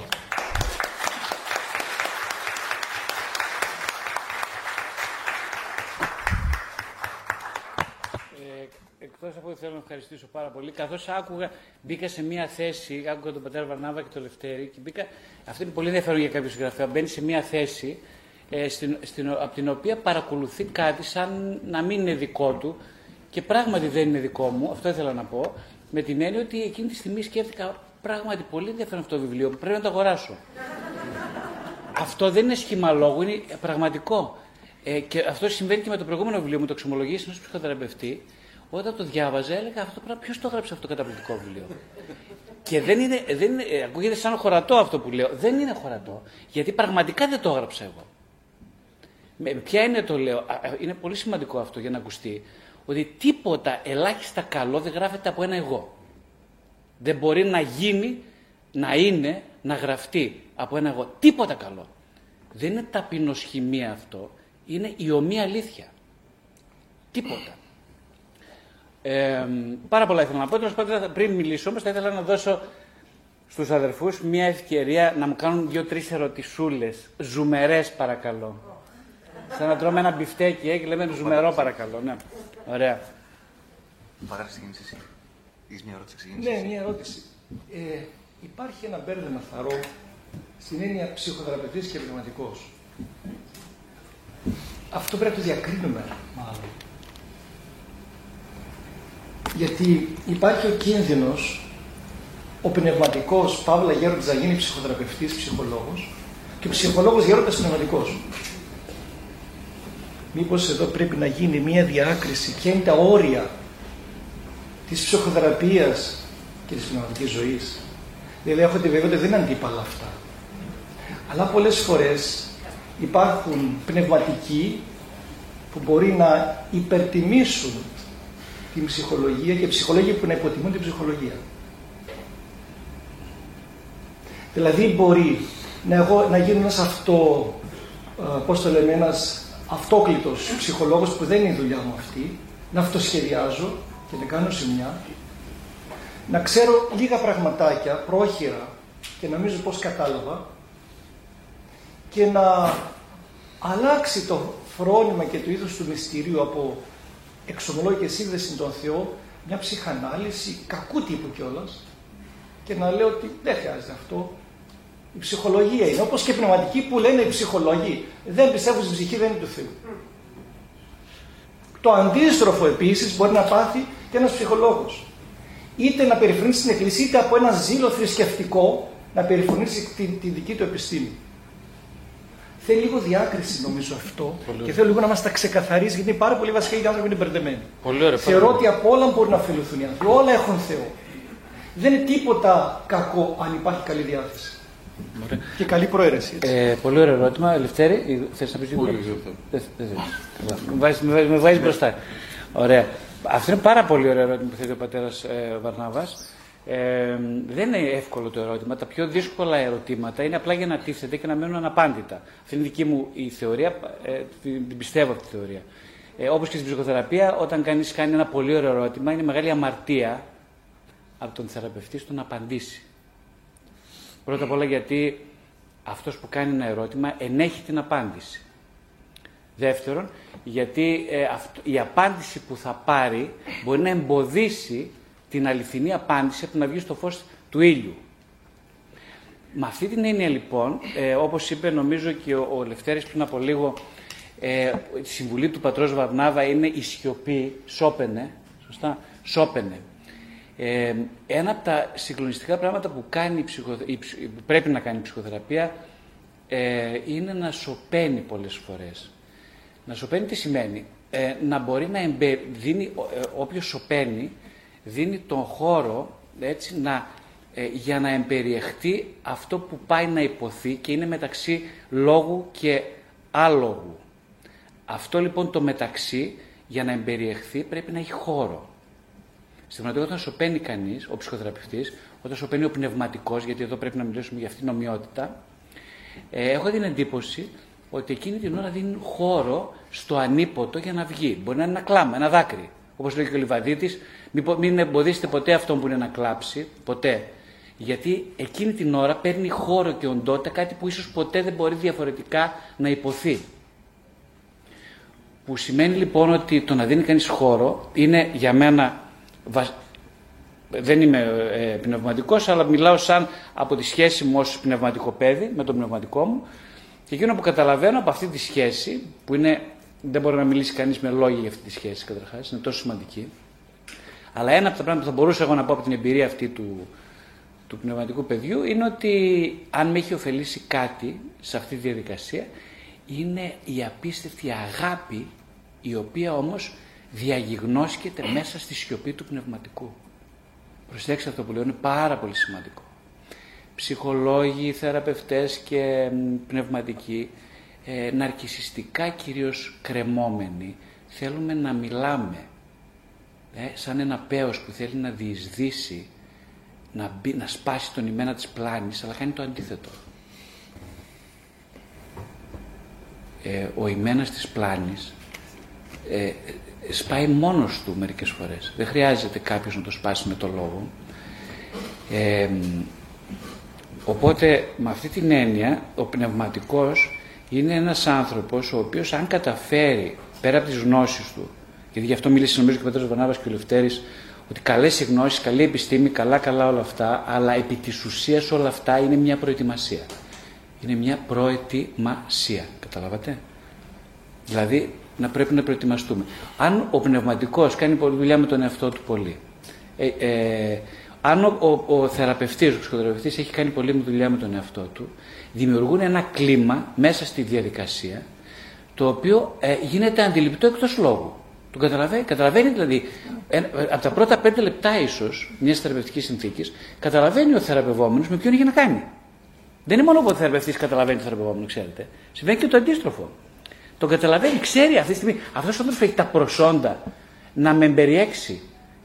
Ε, κάπου στο, στο προηγούμενο βιβλίο μου χρησιμοποίησα την λέξη ότι πρέπει να αγαπάει ο θεραπευτής το θεραπευόμενο. Ακούγεται υπερβολικό, καταλαβαίνω, και ίσως ακούγεται και, και παράτολμο να το πει κανείς.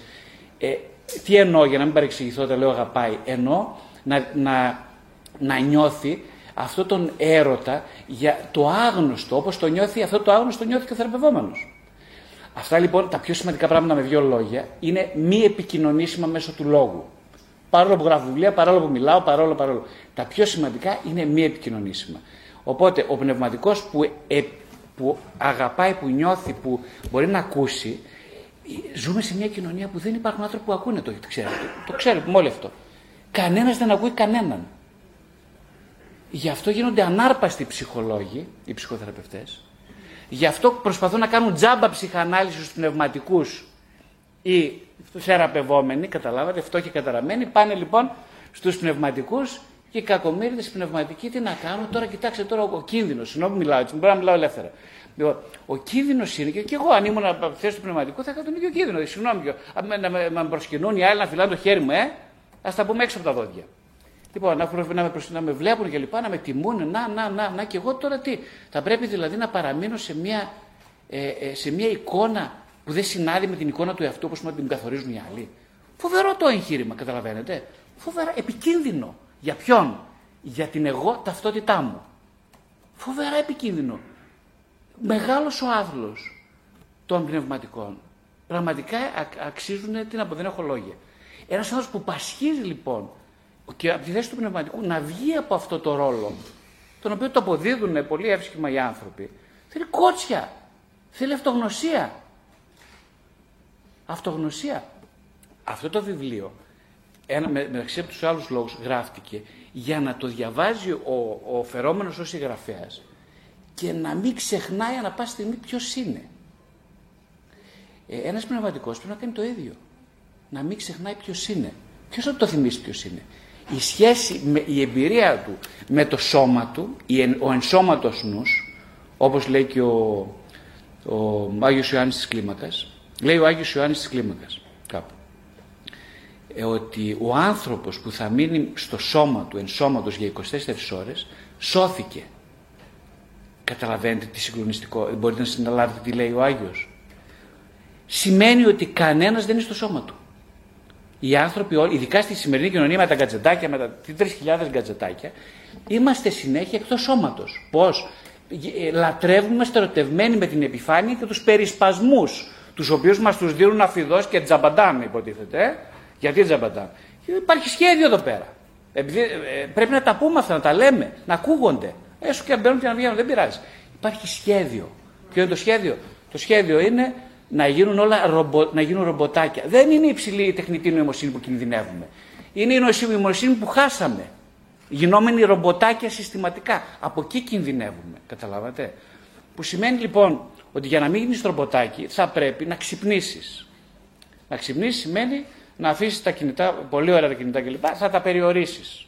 Όχι τα παιδιά που λένε τα παιδιά. Ας τα παιδιά, τον εαυτό σου. Θα περιορίσεις τα κινητά, θα περιορίσεις ε, αυτή την, το, το, τον έρωτα της επιφάνειας. Θα τον περιορίσεις. Φοβερά δύσκολο αυτό που λέμε.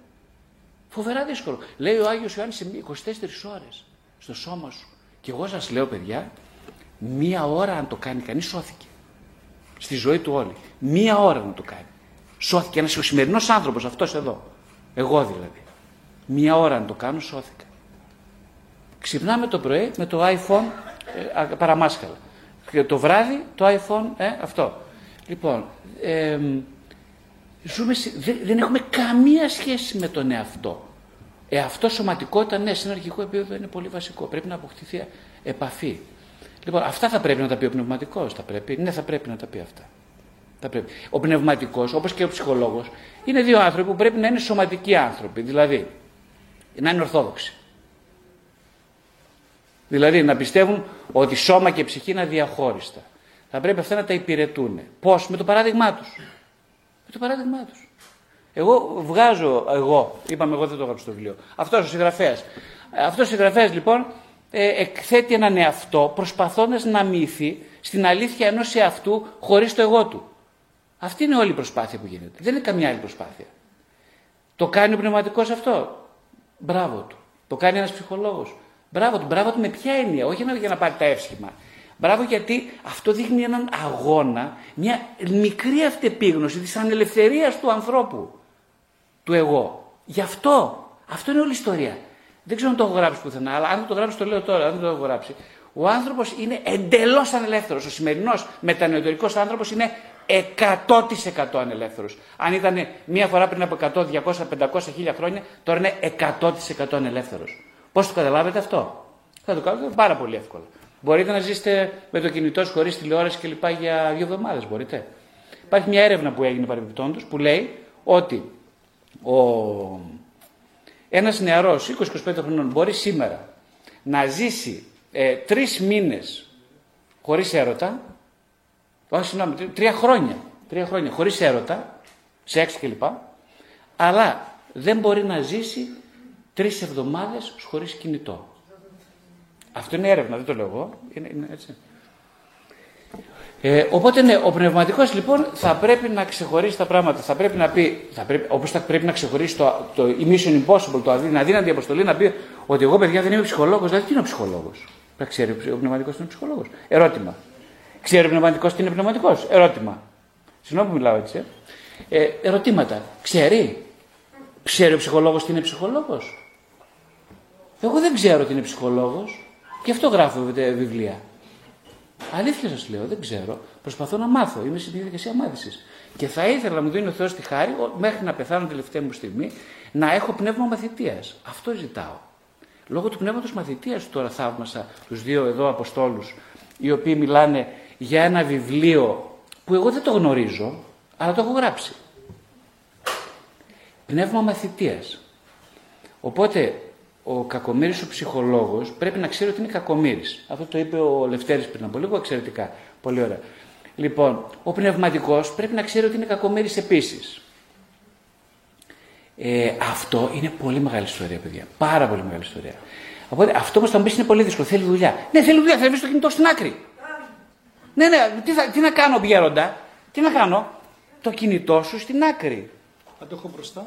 Ε, μπορεί να και πίσω. Α, καλύτερα πίσω. Μπορείς και πίσω πιο καλά. Λοιπόν, ναι, το κινητό σου στην άκρη. Μα είναι, εγώ σας λέω για σοβαρά πράγματα. Εσείς μου λέτε τώρα για το κινητό μου, σας λέω σοβαρά πράγματα. Μπορείτε να μου πείτε καμία σοβαρή συμβουλή. Παιδιά, συγχαίρομαι με τους ανθρώπους που ζητάνε σοβαρές συμβουλές. Είναι οι πιο γελοί άνθρωποι. Όταν μπαίνω στην ψυχοθεραπεία, λέω τώρα θα ήθελα ας πούμε, να περάσουμε ωραία σε αυτήν την ώρα. Να περάσουμε ωραία. Τι είναι ωραία? Να λες ότι να είναι. Μα μου λέει κάτι συγγνώμη, ήρθαμε εδώ, πληρώνουμε τόσα λεφτά. Ήρθαμε εδώ να ακούσουμε κάτι σημαντικό, δεν είναι? Έτσι. Λοιπόν, δεν μας πεις κάτι σημαντικό. Πρέπει εγώ, αν δεν πεις εσύ κύριε Βασιλιάδη, να σας πω εγώ, να σου πω εγώ κάτι σημαντικό. Λέω, δεν δε θέλω τίποτα. Κάτι ασήμαντο μπορείς να μου πεις σήμερα? Εκπαιδεύω τους ανθρώπους, προσπαθώ να, λέ, να μιλάμε για ασήμαντα πράγματα. Γιατί άραγε? Δεν μπορεί κανείς να μιλήσει για τίποτα ασήμαντο.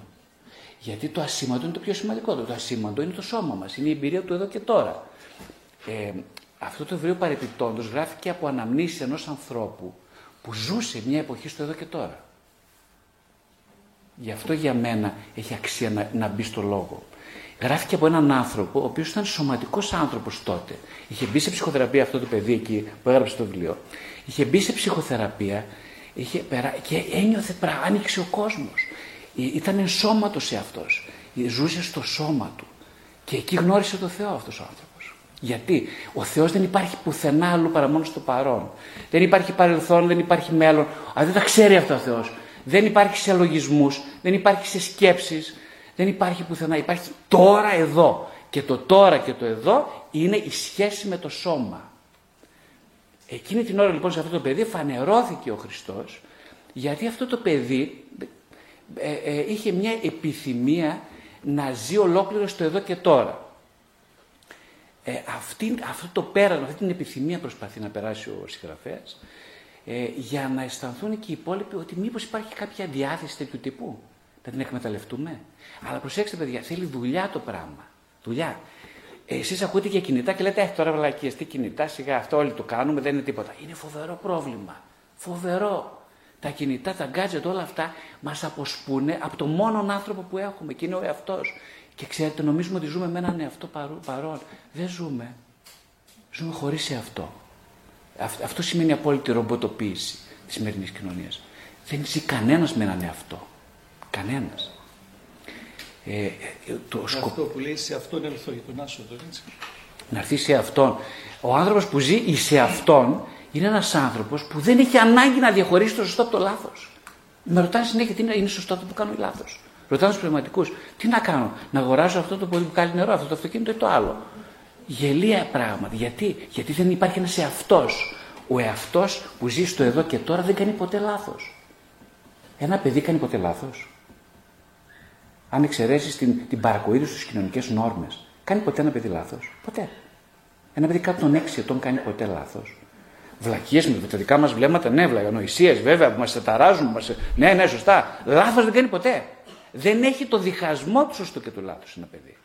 Ο διχασμός δημιουργείται από τη στιγμή που φεύγει το παιδί σιγά σιγά από τον ενσώματο εαυτό, με τη, με τη χάρη του Θεού έτσι γεννήθηκε, και πηγαίνει στο διαχωρισμό. Αυτός ο διαχωρισμός επιτείνεται με την εκπαίδευση και σχηματοποιείται και οριστικοποιείται με την καθιστική κουλτούρα. Αυτός ο διχασμός είναι το μόνο πρόβλημα. Ούτε καν ο θάνατος δεν είναι πρόβλημα. Αυτός είναι πρόβλημα. Συγγνώμη, είπα εντελώς άλλα πράγματα από αυτά. Αλλά ε, ξέρετε, να το κάνουμε και λίγο πιο πρακτικό. Συγγνώμη, Λευτέρη. Έρχεται κάποιος να εξομολογηθεί και διαπιστώνεις ότι υπάρχει μια διαταραχή προσωπικότητος. Παρανοηδής, οριακή. Είναι πράγματα αυτά, δεν χρήζουν μιας προσέγγισης άλλου είδους. Βεβαίως κάποιος θα πει αν έρθει η χάρη του Θεού τα διαλύει όλα. Βεβαίως έχουμε ως αυτή την πίστη και αυτή τη διάθεση. Και καμιά φορά και να υπάρχει αυτό, ο Θεός δεν το κάνει γιατί θέλει να μας συνδέσει με κάποιον άνθρωπο. Λέει στην ιστορία με τον Άγιο Ιωσήφ τον ησυχαστή, έφτασε σημείο να έχει τόσα προβλήματα ψυχολογικά που χρειάζεται να πάρει και φάρμακα. Λέει να μεταπεινώσει ο Θεός και να συνδεθώ με κάποιους, να ζητήσω τη βοήθειά τους. Νομίζω ότι όλα αυτά, δηλαδή οι διαταραχές μπορεί να έχουν, πολλοί έχουν διαταραχές τέτοιες, δεν λύνονται μόνο με την πνευματική ζωή. Γιατί δεν έχουμε και τέτοια πίστη και τέτοια χάρη και πρέπει να ταπεινωθούμε να ζητήσουμε σε βοήθεια κάποιων ανθρώπων. Δεν συμφωνείς σε αυτό? Γιατί είναι και κάποια που είναι πολύ πρακτικά. Βεβαίως ένα θέμα αυτό τώρα που δεν το έδειξα και λυπάμαι που δεν το έδειξα είναι αυτό ακριβώς που λέει ο πατέρας Βαρνάβας, ότι ε, η, η, η, όποιος πάει σε ψυχολόγο χρειάζεται ψυχολόγο. Συνήθως δεν θέλει πνευματικό. Ε, θα μου πείτε, όποιος πάει σε πνευματικό θέλει ψυχολόγο.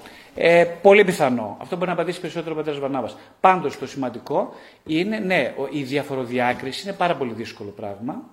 Ε, όπως είπα, ξε, χρειάζεται ο καθένας μας να ξέρει τα όρια του. Αυτό γι' αυτό μιλάμε. Ε, δεν είναι απλό πράγμα να γνωρίζει κανείς τα όρια του, είναι αγώνας ζωής. Δεν είναι απλό πράγμα, όχι. Καθόλου απλό πράγμα.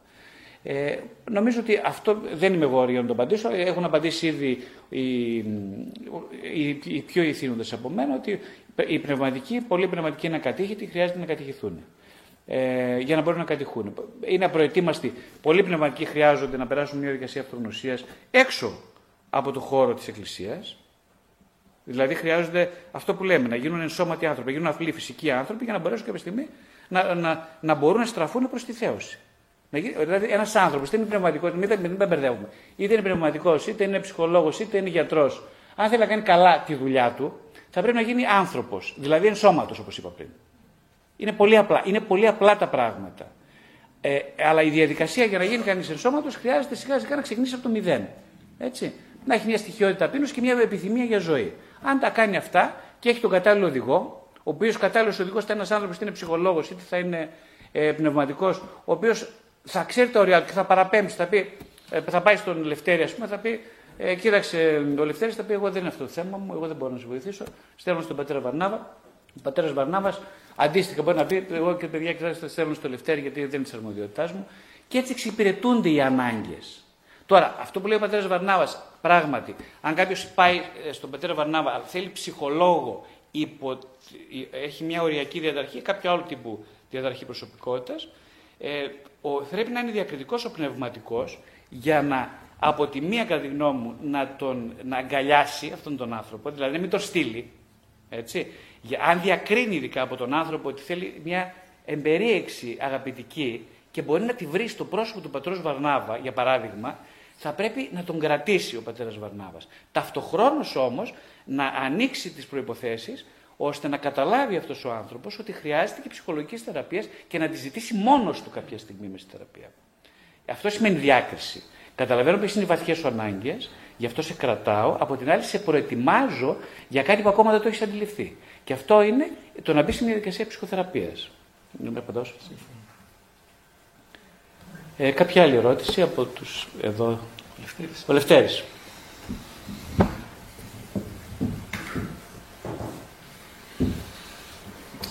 Πάνω σε αυτό το κομμάτι, αν μπορούσα εγώ έτσι να το, το κρατήσω έτσι πιο...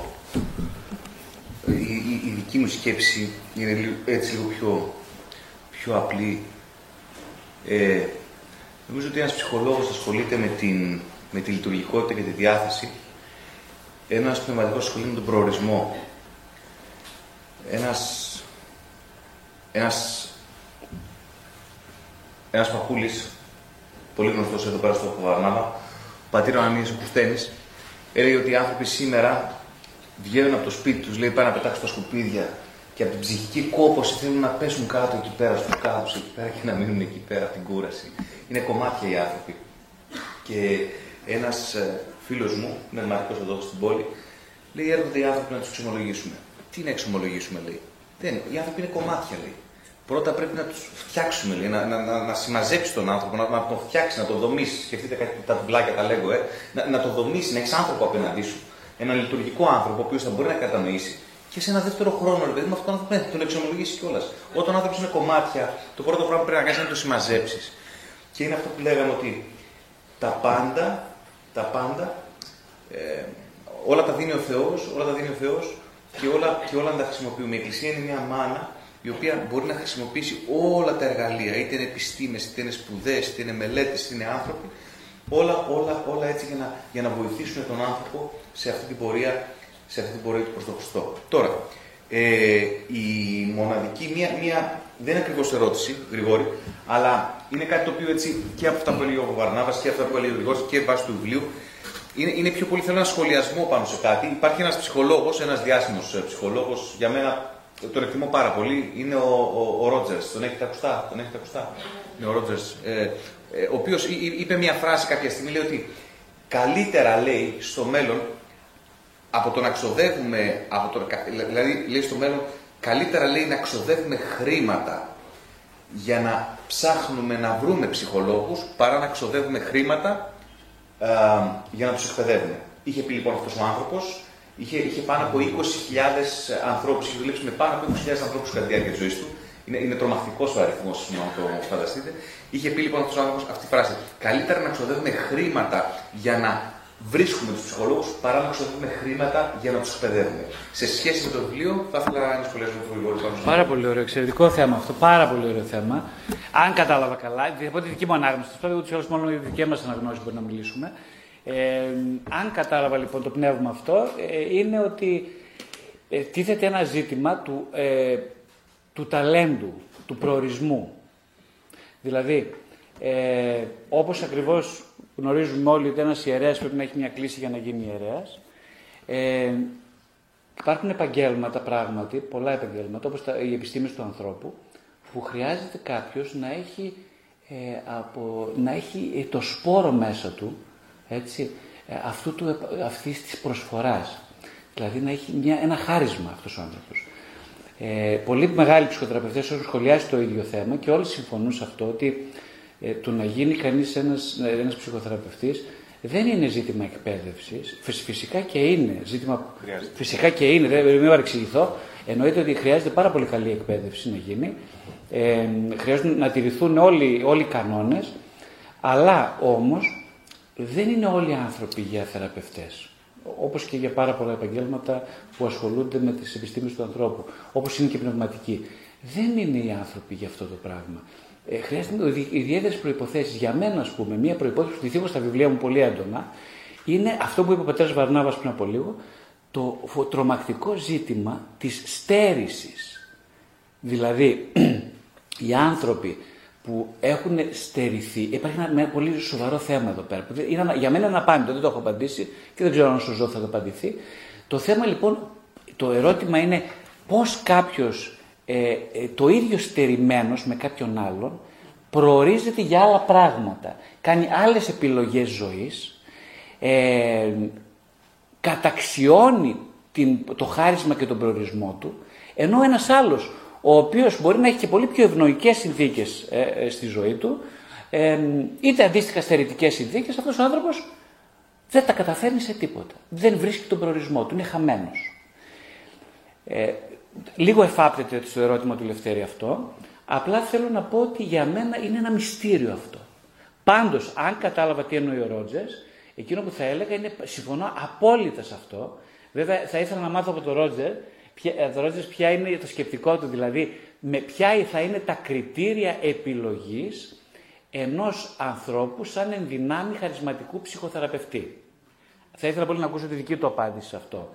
Η δική μου απάντηση, σκέψη, είναι ότι χρειάζεται αυτός ο άνθρωπος να είναι ένας βαθιά πληγωμένος άνθρωπος, ένας άνθρωπος με βαθιά επιθυμία, η οποία, όπως είπαμε, αν το αναλύσαμε πριν, σχετίζεται με την σωματικότητα. Ο χώρος της σωματικότητας είναι ένας πολύ καλός αριθμητικός χώρος, στον οποίο μπορεί να διαπιστώσει κανείς, να διαγνώσει το επίπεδο της βαθύτατης επιθυμίας και προαιρέσεως, πιστεύω.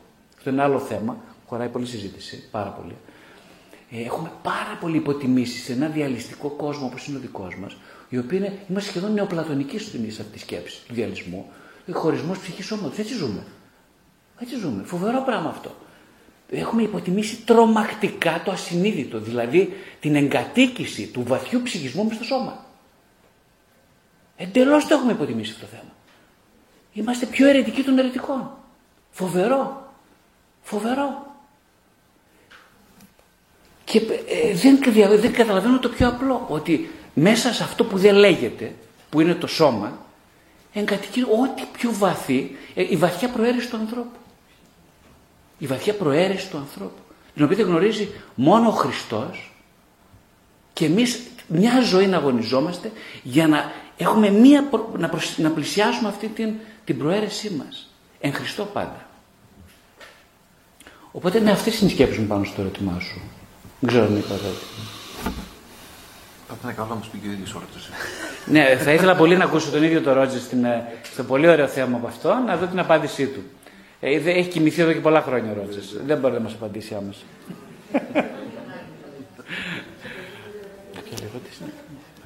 Ωραία, να πούμε, να, πούμε, να, να απευθυνθούμε σε εσάς, ε, αν έχετε κάποιες ερωτήσεις, διευκρινήσεις που θέλετε να ρωτήσετε για όλα αυτά που ακούσατε. Σε και στους τρεις μας φυσικά ή σε κάποιον από τους τρεις. Εκεί ρωτάει εκεί. Μία διευκρίνηση θα ήθελα, επειδή αναφέρατε ότι ε, ο πνευματικός, αν διακρίνει σε αυτό που έρχεται ότι η χρήση ψυχοθεραπευτικής προσέγγισης ε, είναι κάτι να τον αγκαλιάσει, να τον αγαπήσει, αλλά να τον κρατήσει, αλλά να τον βάλει σε μια διαδικασία ώστε κάποια στιγμή μόνος του να ζητήσει ψυχοθεραπεία. Ε, δεν είναι καλό και ωφέλιμο δηλαδή να το πει ξεκάθαρα ότι δεν το εδώ, πάντα για σένα, αλλά χρειάζεται να πας σε ένα ειδικό. Αυτό δηλαδή είναι το πρώτο τρόπο, γιατί θεωρείτε ότι δεν είναι καλό να το πει ένας νομικός ξεκάθαρα. Νομίζω ο Γρηγόρης το είπε με την έννοια να μην αισθανθεί απόρριψη. Ανάλογα τι σηκώνει ο κάθε άνθρωπος. Βέβαια πολλοί άνθρωποι που είναι διαταραγμένοι δεν καταλαβαίνουν τίποτα από όλα αυτά και θέλουν τον πνευματικό κτήμα τους, να τον ελέγχουν, να τον εξουσιάζουν και να προσκολώνται. Δεν είναι θεραπευτής κανένας πνευματικός ούτε ψυχολόγος, δεν συμφωνείς Γρηγόρη.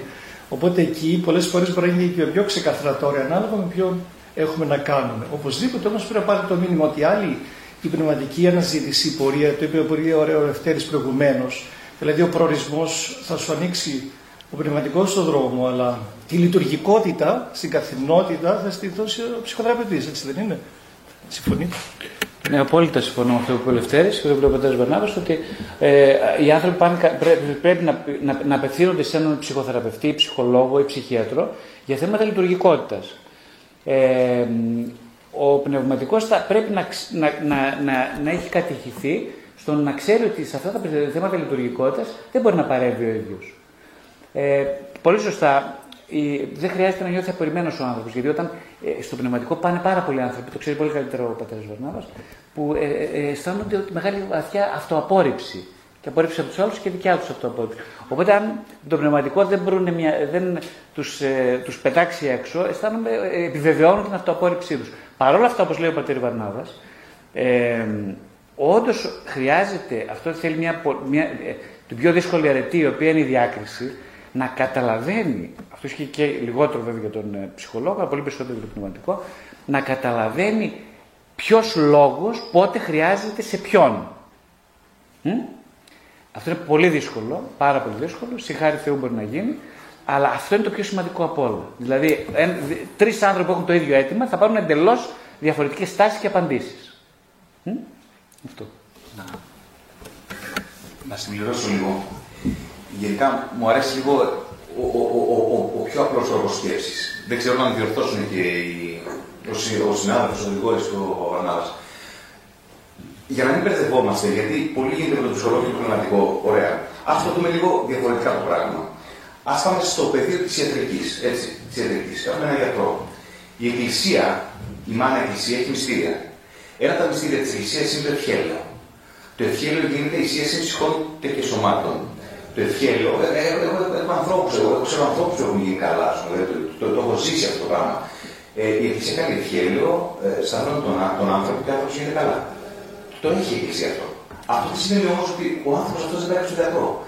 Ε, και νομίζω ότι όλο καταλήγει πάλι στη σχέση. Ότι πρέπει να, να, να, ο, ο, ένας, ο ένας με τον άλλον να, να, να κατανοήσει ότι κανένας δεν μπορεί να αυτονομηθεί. Ότι είμαστε κοινωνία. Είναι ένα πέδεμα αυτό. Ο, ο, ο, ο, ο, ο ψυχολόγος χρειάζεται γιατρό, ο γιατρός χρειάζεται άλλο γιατρό, ο παπάς χρειάζεται γιατρό, ο, ο, ο, ο γιατρός χρειάζεται παπά και, και ούτω καθεξής. Καταλάβατε. Ε, όπως κάνουμε το ευχέλαιο και πηγαίνουμε στον γιατρό, έτσι, μπορούμε, ακόμα και σε, ακόμα και σε κλινική ψυχοπαθολογία, ακόμα και σε κλινική ψυχοπαθολογία, μπορεί ένας άνθρωπος να είναι αγχώδης, ναι, και μπορεί μέσα στη ζωή της Εκκλησίας αυτός ο άνθρωπος πραγματικά να θεραπευτεί. Γιατί, αν πάμε στην τελική ανάλυση, τι είναι το άγχος, τι είναι, έλλειψη εμπιστοσύνης στο Θεό, πρώτος τόσεως, δεν υπήρχε άγχος. Αν πει ένας άνθρωπος, αν καταφέρει ένας άνθρωπος να βρεθεί πλήρως στο Θεό, δεν αγχώνεται. Δηλαδή, σκεφτείτε το λίγο. Ένας άνθρωπος που αφήνεται πλήρως, χαλατωμένα, μπορείς, δεν μπορείς. Οπότε τι κάνεις, κούτα στραβά, λίγο με το πνευματικό, λίγο με τον ψυχολόγο, το παλεύεις για να την βγάλεις μέχρι πέρα που μπορείς. Όσο πιο απλά, τόσο πιο καλά, αυτή είναι η γνώμη μου, δεν ξέρω. Ναι, παρακαλώ. Ναι. Δυνατά, αν θέλετε, μιλήσετε δυνατά. Εσύ απευθύνεται σε εσάς τους ψυχολόγους. Εγώ έχω προσωπική εμπειρία και με πνευματικό και με ψυχολόγο, ε, γιατί από μικρή ψάχνω τον εαυτό μου, βρήκα κάποιες πληγές, πήγα και στον ψυχολόγο. Ας το πούμε μου τις διάτρεψε, απλά ερεκτά λόγουλια όποτε έρχονται στην επιφάνεια, ξέρετε ότι δεν έχει κάτι άλλο να κάνει με μένα, μου είπε. Ε, έχω κάνει, δηλαδή, ούτε κάποια διαταραχή να υπάρχει, δόξα τω Θεώ, και να είχα όμως, ε, επειδή με συνείδητη θα τη δούλευα και δεν θα ήθελα να κάνω όπως άλλους ανθρώπους με τη δική μου διαταραχή. Έχω όμως μια απορία, η οποία είναι πάρα πολύ σοβαρή. Σας έχει τύχει ποτέ τόσα χρόνια στην εμπειρία σας ως ψυχολόγοι να έχει έρθει κάποιος ιερέας, πνευματικός, που δουλεύει τον εαυτό του, να έρθει για ψυχοθεραπεία? διότι, διότι υπάρχουν πολλές διαταραχές προσωπικότητας, οι οποίοι άνθρωποι που εγώ τις ξέρω πολύ καλά ως διαταραχές, δεν αναγνωρίζουν οι ίδιοι ότι έχουν πρόβλημα. Τους το λένε άλλοι, αλλά δυστυχώς ποτέ δεν είναι ένας ιερέας πνευματικός, δεν πάει, γιατί έχω το Θεό, έχω το πνευματικό, έχω τα ευχέλαια, μα και εγώ, μα και εγώ κάνω ευχέλεια στον εαυτό μου, δεν χρειάζεται να είμαι ιερέας για να κάνω. Δηλαδή πάω, σε, πάω στην εκκλησία και λέω Θεέ μου, γιατρέψέ με από αυτά αν θέλεις, ή ψυχολόγια, βοήθησέ μου σε αυτό, πνευματικέ μου, βοήθησέ μου σε αυτό και κάνω. Ο ιερέας πάει σε ψυχολόγο. Ε... Προσωπικά θα μιλήσω, εγώ έχω δουλέψει με ιερείς, ναι, βεβαίως, έτσι, πολύ τίμια και πολύ ωραία. Και, και η ίδια η Εκκλησία μας, ας πούμε, αυτό εδώ πέρα το προβάλλει. Η Αγία Ολυμπιάδα έχει κατάθλιψη. Η Αγία Ολυμπιάδα έχει κατάθλιψη. Μπορείτε να το βρείτε, ας πούμε, αυτό για το συνεχαριστή, μπορείτε να το ψάξετε. Ο Άγιος Ιωάννης της Κλίμακας, αυτό είναι δική μου εκτίμηση, περισσότερο να πείτε, Είναι δική μου εκτίμηση. Αυτό δεν, δεν, δεν το έχω δει, αλλά είναι δική μου εκτίμηση. Είχε ψυχαναγκαστικά στοιχεία, ας πούμε. Το με συγχωρείτε, το οποίο έλεγε όλη την ώρα. Ε, μπορεί να χαρακτηρίσει ψυχαναγκασμό. Ήταν, δεν ήταν, δεν ξέρω, δεν έχω τον Άγιο Κωνσταντίνο, τον είδα, αλλά ένας άνθρωπος ο οποίος λέει τη φράση με συγχωρείτε σε κάθε του πρόταση, αυτό είναι ψυχαναγκασμό. Τι κάνει όμως ο Άγιος? Παίρνει τη ρισκοπαθολογία και κάνει εργαλείο σωτηρίας. Και αυτό είναι η δύναμη της Εκκλησίας, μπορεί να γεννήσει τα πάντα. Αυτό τι σημαίνει? Ότι αυτό δεν μπορεί να δουλευτεί. Φυσικά δεν μπορεί να δουλευτεί. Και να δουλευτεί ψυχοθεραπευτικά, μια παρέμβαση. Η Αγία Ολυμπιάδα, κανονικά. Ε, ο, ε, και, και υπάρχουν και, και άλλοι Άγιοι, δηλαδή τώρα με, με, με, με, με βρίσκεται λίγο έτσι. Ε, ο Άγιος Γρηγόριος ο Θεολόγος, είχε κατάθλιψη. Ήταν ευαίσθητος, γι' αυτό άφησε. Γι' αυτό ο, ο πνευματικός, ο ψυχολόγος μπορεί να θέλει πνευματικό και πνευματικός ψυχολόγος. Γιατί ο ένας είναι τον άλλο. Δηλαδή αυτό είναι. Αυτή είναι η αλυσίδα. Χαίρομαι γιατί υπάρχουν απλά κάποιες ανταλλαγές οι οποίες ο ίδιος δεν μπορεί να πάρει. Δηλαδή γίνεται ζημιά σε κάποιους άλλους ανθρώπους και όχι πες δεν πηγαίνει. Σου λέει εγώ είμαι καλά. Με αυτή τη διαταραχή μου είμαι μια χαρά, περνάω καλά, μπορεί να πατάω από το μάτι, δεν με ενδιαφέρει, εγώ είμαι καλά. Ας οι άλλοι απλά τα βάνε. Τα ζώνει και πάει σε ψυχολόγο εξαιτίας κάποιον άλλον. Δηλαδή, απλά δεν μιλάω για το πνευματικό μου, μίλησα γενικά κύριε. Λοιπόν, απλά επειδή έχω πολύ εμπειρία με ιερείς και, με... και ο παππούς μου ήταν ιερέας. Και στο σώμα μας ο προπάππους πάλι ήταν ιερέας. Δηλαδή, εγώ βλέπω πολλά στοιχεία και πολλά ερωτώματα. Και στα δικιά μου οικογένεια, δηλαδή με ιερείς, με αυτά, βλέπω πράγματα. Απλά οι άνθρωποι αυτοί δεν θεωρούν ποτέ ότι πρέπει να πάρουν ψυχολόγο. Ωραία, για να το κλείσουμε λιγάκι. Ναι. Να το κλείσουμε λιγάκι, δεν το... καταλάβαμε το point. Και όπως και ο Λευτέρης, έτσι και εγώ έχω, έβλεπα και βλέπω ιερείς, μοναχές, μοναχούς, ιερομόναχους. Ε, που σημαίνει ότι και είναι εξαιρετικοί μάλιστα θεραπευόμενοι. Για να μην και είναι ευθύνη, είναι ευθύνη επίσης σε ποιο ψυχολόγο θα πάω και σε ποιο πραγματικό θα πάω. Είναι επιλογή μου. Βέβαια. Και, ε, ναι, αυτό εννοώ, κα, καταλαβαίνω, ακούγεται σαν μύθος λιγάκι ότι δεν, δεν πρέπει ή δεν μπορούν να πηγαίνουν. Το αντίθετο, υπάρχουν πάρα, πάρα πολλοί ιερείς, ιερομόναχοι που έχουν ξεκινήσει ψυχοθεραπεία, είναι σε ψυχοθεραπεία. Υπάρχουν και ψυχοθεραπευτές ιερο, ιερείς και ιερομόναχοι. Ναι. Οπότε, ε, ναι, θέλω να πω ότι όλα πια είναι πολύ πια. Ε, τα πάντα γίνονται εδώ πέρα. Υπάρχουν κάποιες νοοτροπίες στο μυαλό μας όμως που μας περιορίζουν ή εμάς να μην τα βλέπουμε. Και αυτό Α... είναι κάτι νεο, νεοτεριστικό. Αυτό εδώ πέρα υπάρχει στην παράδοση της Εκκλησίας μας. Δηλαδή η Εκκλησία αυτό το έχει. Ο, ο, ο Άγιος Άντσο Ρουσόφ, ο οποίος διαβάσει, ας πούμε, ε, θα βρει μέσα να περιγράφεται ε, η γνωστική συμπεριφοριστική θεραπεία, ας πούμε, για το πώς προσεγγίζει την κατάθλιψη. Λέει θα κάνεις αυτό, θα κάνεις αυτό. Είναι συμπεριφοριστικό. Δηλαδή υπάρχουν αυτά. Είναι τα κόμπλεξ μας και οι νόρμες μας. Και οι κοινωνικοί, και κάτι κάθε σπορτισμοί κατάλληλα των τελευταίων δεκαετιών, δεν ξέρω ίσως. Ε, ε, δεν είναι ας πούμε κάτι καινούριο ήρθε στην Εκκλησία. Όχι, η Εκκλησία έτσι βαδίζει όλα τα χρόνια. Πολύ ανοιχτή, πολύ ακομπλεξάριστη, πολύ σε όλα. Το λύσαμε το πρόβλημα αυτό. Πάμε σε άλλο πρόβλημα. Υπάρχει άλλο πρόβλημα? Ναι, παρακαλώ.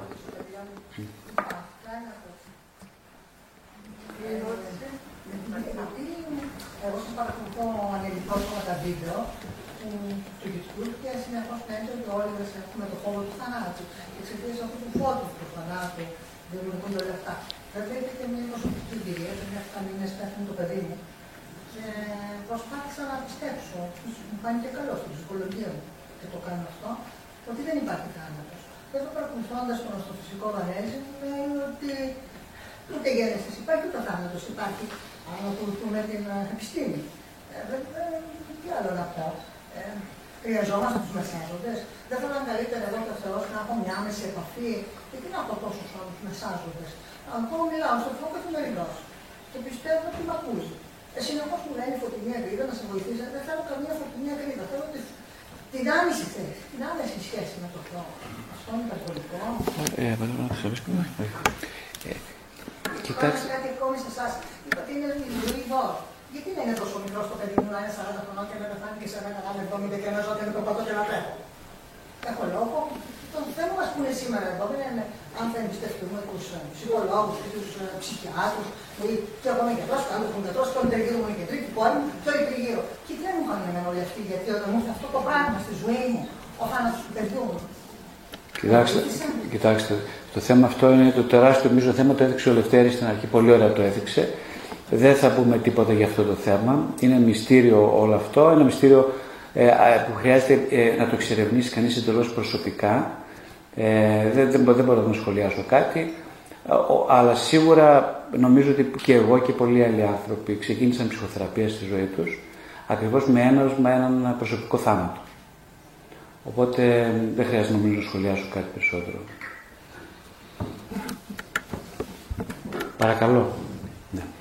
Πώς μπορούμε να είμαστε στο σώμα, στο ειδωτικό? Συγγνώμη, δεν άκουσα την ερώτηση. Πώς μπορούμε να είμαστε στο σώμα που είδατε? Πώς μπορούμε. Έχετε κινητό? Έχετε κινητό. Τι κινητό έχετε? Samsung. Θα το αλλάξετε με το δικό μου. Το δικό μου είναι δεκαπέντε ευρώ, είκοσι πέντε, τριάντα πέντε ευρώ κάνει. Θα, πάρετε, θα σας δώσω εγώ το δικό μου σε καλή τιμή, δεκαπέντε ευρώ, το πουλάω. Οπότε με αυτόν τον τρόπο θα ξεκινήσει μια πάρα πάρα πολύ καλή αυτογνωστική πορεία. Θα το αφήσετε?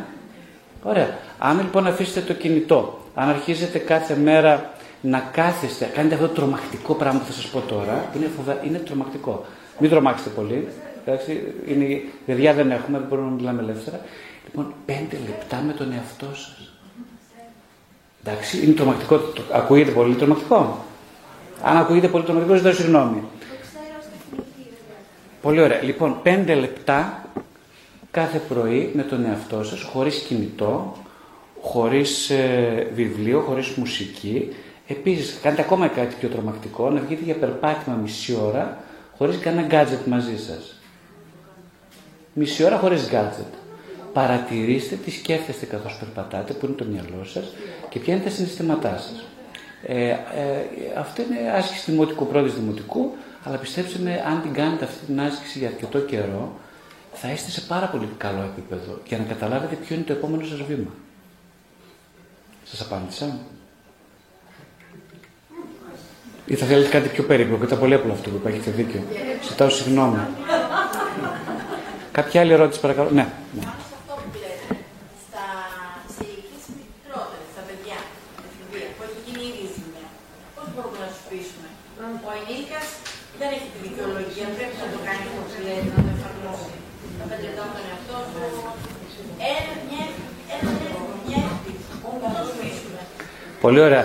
Κοιτάξτε, πάντα η ερώτηση, όπως είπαμε πριν, περιέχει την απάντηση. Αν είμαστε ειλικρινείς, αυθεντικοί και σοβαροί, όταν ρωτάμε για τα παιδιά μας κάτι, θα πρέπει να κοιτάμε στον καθρέφτη. Στον καθρέφτη είναι όλη η αλήθεια. Το θέμα είναι να θέλει να τη βλέπει κανείς. Δηλαδή, πιο απλά. Ε, αν εγώ ζω μια ζωή, όπως είπαμε, αληθινή, ενσώματη, με αυτοσυνειδησία, ε, τα παιδιά δεν θα πάθουν τίποτα. Ακόμα και αν έχουν κινητά, να σου το πω έτσι πολύ απλά. Δεν πρέπει να πάθει κανείς τίποτα.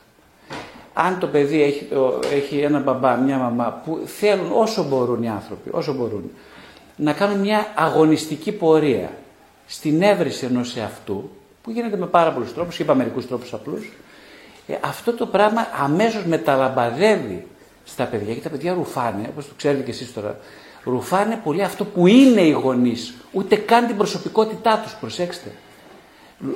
Ε, το ενδυνάμει πρόσωπο ρουφάνε τα παιδιά, όχι την περσόνα του γονιού. Καταλάβατε. Αυτό λοιπόν είναι πολύ σοβαρό, δεν το ξέρουμε. Ο Άγιος Πορφύριος το ήξερε αυτό. Ο αγράμματος. Ο αγράμματος Άγιος του Θεού το ήξερε. Γιατί το ήξερε? Γιατί το μυαλό δεν είναι το πάνω. Γι' αυτό το ήξερε. Η καρδιά ήταν γεμάτη, έβλεπε ο άνθρωπος. Και αυτό το πιο απλό πράγμα που θα δεις είναι να δεις τη φάτσα σου στον καθρέφτη και να δεις αν σου αρέσει. Αν σου αρέσει η φάτσα σου στον καθρέφτη, δεν κινδυνεύει το παιδί σου καθόλου από τίποτα. Αν δεν έχεις ψυχοπαθολογία ναρκισσιστικού τύπου, εννοώ, συγγνώμη, για να μην παρεξηγηθούμε, ε. γιατί καταλάβατε, από εκεί πέρα πάμε αλλού. Οπότε, ναι, αν είσαι λοιπόν ένας άνθρωπος ο οποίος έχει τα σκατά του, μιλάει, ε, ζητά συγγνώμη από τα παιδιά για τα λάθη του, για την, για την ελλειπή αγωνιστική του πορεία αυτογνωσίας. Και παρόλα αυτά προσπαθεί κάθε μέρα, το παιδάκι μια χαρά θα πάει στη ζωή του. Δεν κινδυνεύει από τίποτα. Δεν κινδυνεύει. Γιατί αυτός ο άνθρωπος κάποια στιγμή θα ζητήσει και κάτι περισσότερο από το λίγο, από το ελάχιστο. Αυτό λοιπόν, επειδή αυτό είναι μια ε, πορεία που θα την καταλάβει το παιδί, και το παιδί θα θέλει κάτι περισσότερο, ίσως. αν όχι έχει τη δική του εξατομικευμένη πορεία, στην οποία εμείς οι γονείς δεν μπορούμε να παρέμβουμε. Δεν ξέρω αν σας βοηθάνε αυτό που λέω. Ωραία. Αν υπάρχει κάτι άλλο, δεν ξέρω αν έχουμε χώρο για καμία ερώτηση ακόμα. Παρακαλώ.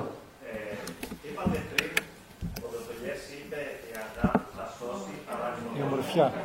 Η ομορφιά, η ομορφιά. Έτσι να θυμάμαι όμως αγάπη. Πολλές φορές πιστεύω ο Θεός παίρνει τους ανθρώπους σε μια επικοινωνία και ο άνθρωπος φοράει συσταγωγικά το μανδύα του ψυχολόγου ως ένας νέος άπειρος ψυχολόγος και προσπαθεί κάπως να βοηθήσει τον άλλον. Πώς μπορεί αυτός ο κάποιος που προσπαθεί να βοηθήσει να θέλει να αλλάξει τον κόσμο χωρίς να ξέρει ότι θέλει να αλλάξει τον κόσμο? Πώς, πώς θα προσπαθήσει να δώσει αυτή την αγάπη χωρίς να ξέρει ότι δίνει αγάπη? Δεν το πολύ κατάλαβα. Λίγο ξανά. Λίγο ξανά το καταλάβουμε.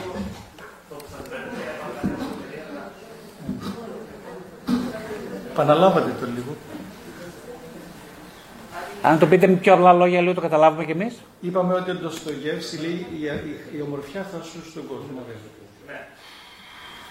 Πώς θα δώσεις αυτή την αδρή την ομορφιά σε κάποιον, χωρίς να γνωρίζει ότι δίνεις αυτή την ομορφιά σε κάποιον? Δηλαδή αυτή η ομορφιά να μην σου δώσει την υπερηφάνεια μέσα σου, ώστε να νοθεύσει την επικοινωνία με τον άλλον άνθρωπο.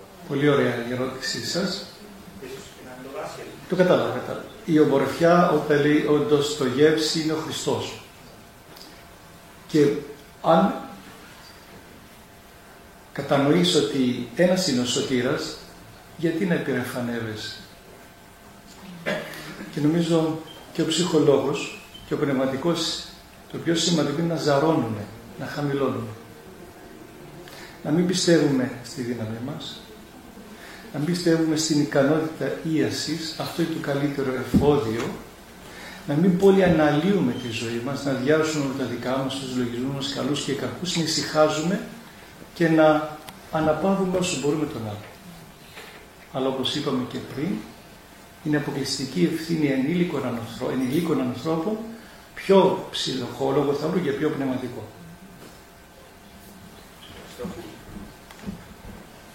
Παρακαλώ. Εγώ θα ήθελα να ρωτήσω κάτι τον Πάτερ Βαρνάβα, αλλά και εσείς θα μπορείτε να τα ζητήσετε. Η εξομολόγηση είναι ένα μυστήριο. Ε, κάτι υπερφυσικό. Πάτερ, τι είναι αυτό που γίνεται στην εξομολόγηση που δεν γίνεται στο, με τον ψυχολόγο? Ε, αυτή τη διαφορά έτσι λίγο ως προς την ίαση, ο, ο καθένας ρόλος του.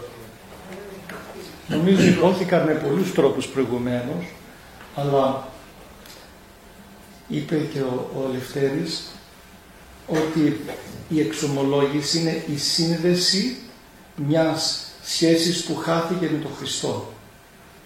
Είναι η διαδικασία να έλθει σε αυτό. Είναι να μπορώ να είμαι φίλος, να, να νιώθω φίλο με τον Χριστό και εμείς από τον Χριστό κάθε άνθρωπο. Να βρει νόημα και κατεύθυνση η ζωή.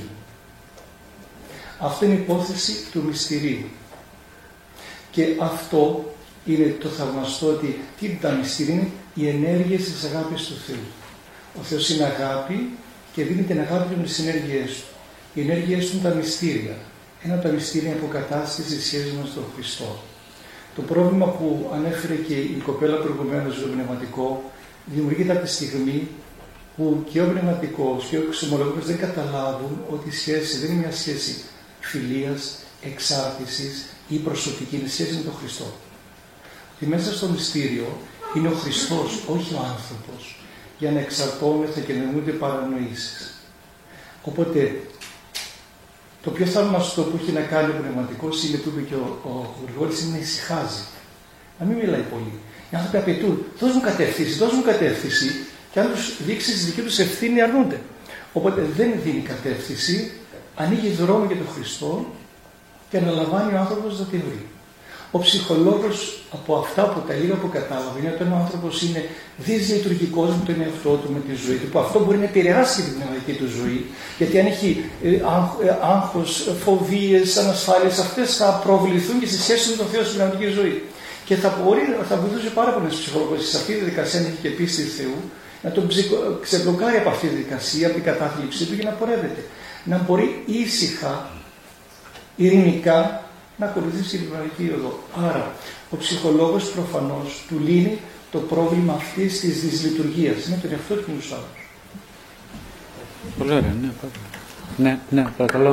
Μια ερώτηση να κάνω εγώ. Ε, προσωπική λίγο, ε, υπό την έννοια ότι εγώ για να μπορέσω να ενδώσω σε μια πνευματική σχέση ή σε μια ψυχή, ψυχη, ψυχοθεραπευτική σχέση, θα πρέπει να έχω δια...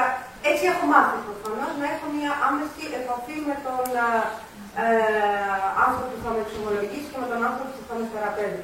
Κατά πόσο θεωρείτε και στους δύο θα απευθύνει και στους τρεις την ερώτηση, ότι είναι εφικτό λόγω των καταστάσεων ή λόγω της απόστασης, κυρίως όμως των καταστάσεων, να γίνεται εξομολόγηση εξ αποστάσεως. Μία φορά μου έχει τύχει, είναι η ανάγκη, να καταλάβω, ή ακόμη και η θεραπεία μέσω Skype, μέσω μέσω, πόσο βοηθητικό είναι. Ε, πολύ ωραία ερώτηση αυτή, πάρα πολύ ωραία. Είναι κατά τη γνώμη μου, ενώ ήμουν πολύ εχθρικός σε όλες αυτές τις διαδικασίες πριν από κάποια χρόνια, ε, κατάλαβα ότι έκανα λάθος. Είναι πάρα πολλοί άνθρωποι, ε, ε, πάλι γυρνάμε στο ίδιο. Ενώ είναι πολύ σημαντικό η φυσική παρουσία, παρόλα αυτά έχω, η εμπειρία μου λέει μέχρι τώρα αρκετά χρόνια ότι ε, και μέσω Skype, μέσω οι online διαδικασίες μπορεί να έχουν εξαιρετικά θεραπευτικά αποτελέσματα και σύνδεση συναισθηματική στο εδώ και τώρα της σχέσης. Δεν ξέρω, δεν μπορώ να απαντήσω. Φαντάζομαι αντίστοιχα και για τους ε, ιερείς, τους ιερομόναχους, για τους ε, εξομολόγους, κάτι αντίστοιχο που συμβαίνει σε περίπτωση ανάγκης. Ε, το πάρα πολύ σημαντικό, παρόλες τις έρευνες, είναι η, η επιθυμία του ανθρώπου και το τέριασμα των δύο συμμετεχόντων σε μια διαδικασία. Αυτά τα δύο είναι εξαιρετικά σημαντικά. Το ταλέντο, θα έλεγα, του θεραπευόμενου, το ταλέντο του θεραπευτή και η μεταξύ τους καλή συνάφεια. Αυτά, αν υπάρχουν, δεν πάει να είναι στο Βόρειο Πόλο ένας και όρος της Μπάμπουε, μπορεί να γίνει μια εξαιρετικά θεραπευτική σχέση.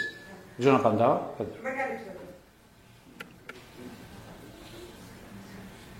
Παρακαλώ, ε, παρακαλώ.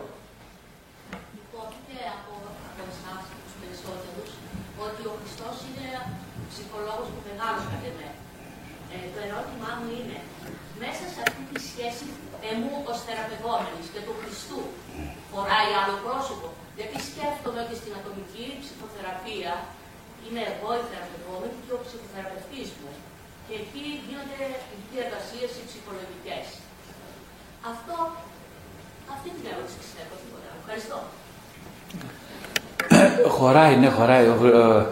Χωράνε πολλά πρόσωπα. Ενώ είναι αυτό που νομίζω απάντησαν και οι δύο ομιλητές, ότι η σχέση με τους ανθρώπους είναι ακατάλληλη σχέση, είναι πάρα πολύ αναγκαία. Χρειαζόμαστε το ένα στον άλλο, όπως είπε και ο Λευτέρης. Ε, με αυτή την έννοια λοιπόν, δεν είναι ή με τον Χριστό ή με τον ψυχολόγο ή με τον φίλο μου τον Μπάμπη ή με τη φιλενάδα μου την Μαρία. Δεν πάει έτσι η δουλειά. Όλους τους χρειαζόμαστε πάρα πολύ. Ε, το θέμα είναι ότι να έχουμε στη ζωή μας ένα πρότυπο, έτσι, αυτό το ιδανικό που δεν φτάνεται με τίποτα, αυτή η ζωντανή σχέση με τον Χριστό. Και αν υπάρχει αυτό το πράγμα, όλα υπηρετούν αυτή τη ζωντανή σχέση. Τα πάντα υπηρετούν αυτή τη ζωντανή σχέση. Α, συγγνώμη, ναι. Η σχέση θεραπευόμενης και θεραπευτή στην προσευχή. Γιατί μιλάτε στο βιβλίο σας για προσευχή και πιστεύω ότι εκεί γίνονται φοβερές διαδικασίες. Εμού ως θεραπευόμενης και του Χριστού ως ψυχολόγου. Γι' αυτό λέω: χωράει άλλο πρόσωπο εκεί πέρα. Και αισθάνομαι ότι δεν χωράει και το σκέφτομαι και στο φυσικό επίπεδο, στην ατομική ψυχοθεραπεία βεβαίως.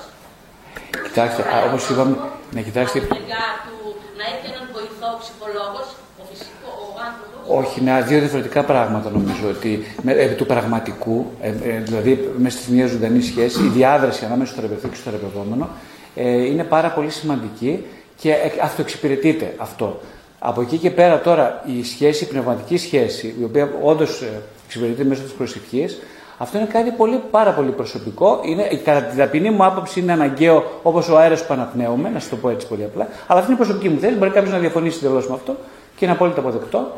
Ε, η προσευχή ε, έχει μια απίστευτη, απίθμενη αξία για να, ε, για να συνδεθεί ε, το εγώ, να το πούμε έτσι σε μια γλώσσα λίγο ψυχαναλυτική, με το ενδυνάμει πρόσωπο, που είναι το πρόσωπο του Χριστού.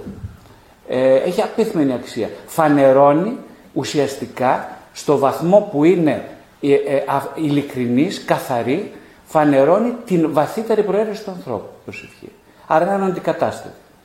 Αυτό δεν σημαίνει ότι ένας άνθρωπος που έχει λειτουργικά θέματα με τις σχέσεις του, διαπροσωπικά και ενδοψυχικά, δεν θα μπορέσει να βοηθηθεί από μια σχέση με έναν θεραπευτή. Εξάλλου, κάτι που δεν νομίζω υπόθηκε, αλλά αν δεν υπόθηκε το λέμε, είναι ότι όλοι οι άνθρωποι δεν είναι για όλα. Δηλαδή, κάποιος άνθρωπος δεν πιστεύει στον Χριστό, δεν έχει καμία εμπειρία του τύπου, ούτε θέλει να έχει, δεν είναι αναγκασμένος καθόλου να έχει ούτε πνευματικό, ούτε να κάνει προσευχή, ούτε ούτε ούτε τίποτα. Δεν έχει καμία τέτοια. Απλά αυτός ο άνθρωπος θα βρει ένα ψυχοθεραπευτή που ταιριάζει, που ταιριάζουν λιγάκι, θα το καταλάβει αυτό το πράγμα και θα συνεχίσει μαζί του. Δεν είναι όλα για όλους. Ακριβώς, πολύ σωστά, ναι. Κάτι άλλο. Σας ευχαριστώ πάρα πολύ για την παρουσία σας.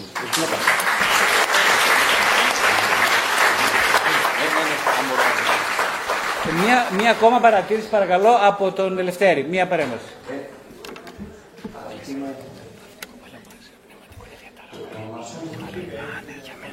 Ναι, ναι.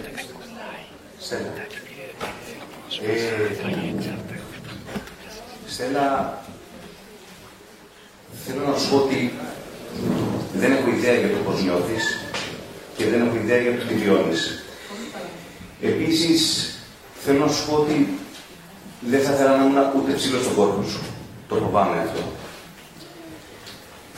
Αυτό που μπορώ να σου πω είναι ότι η ψυχολογία, η επιστήμη, οι γιατροί, τα παιδιά σου, άντρας σου, εσύ, αυτό που μπορούμε να κάνουμε είναι να φτάσουμε μέχρι και εκεί που αρχίζει ο θάνατος. Γι' αυτό λέω ότι η επιστήμη θα φτάνει μέχρι εκεί. Θα έρθει η ψυχολογία και θα σε βοηθήσει να περάσει τα στάδια του πένθους, να περάσει την άμυνση, να περάσει το θυμό, διαπραγμάτευση, κατάθλιψη. Αυτό, αυτό θα κάνει, δεν θα κάνει κάτι άλλο. Η Εκκλησία, η Εκκλησία θα έρθει και θα σου πει «Έρχο και είδε». Έλα και θα δεις. Αυτό θα σου πει η Εκκλησία. Θα σου πει «Έλα και θα δεις», θα σε πιάσει από το χέρι και θα πορευτείτε μαζί, γιατί η Εκκλησία είναι μάνα, θα πορευτείτε μαζί προς τα μπροστά, προς τον Χριστό που είναι ο προορισμός, όπου εκεί πέρα περιμένει ο Υιός. Δεν υπάρχει κάτι πίσω, δεν υπάρχει κάτι εδώ. Έχει κρεμάσει το πατρό του και έχει περάσει την πόρτα απέναντι. Αυτά. Να είσαι καλά.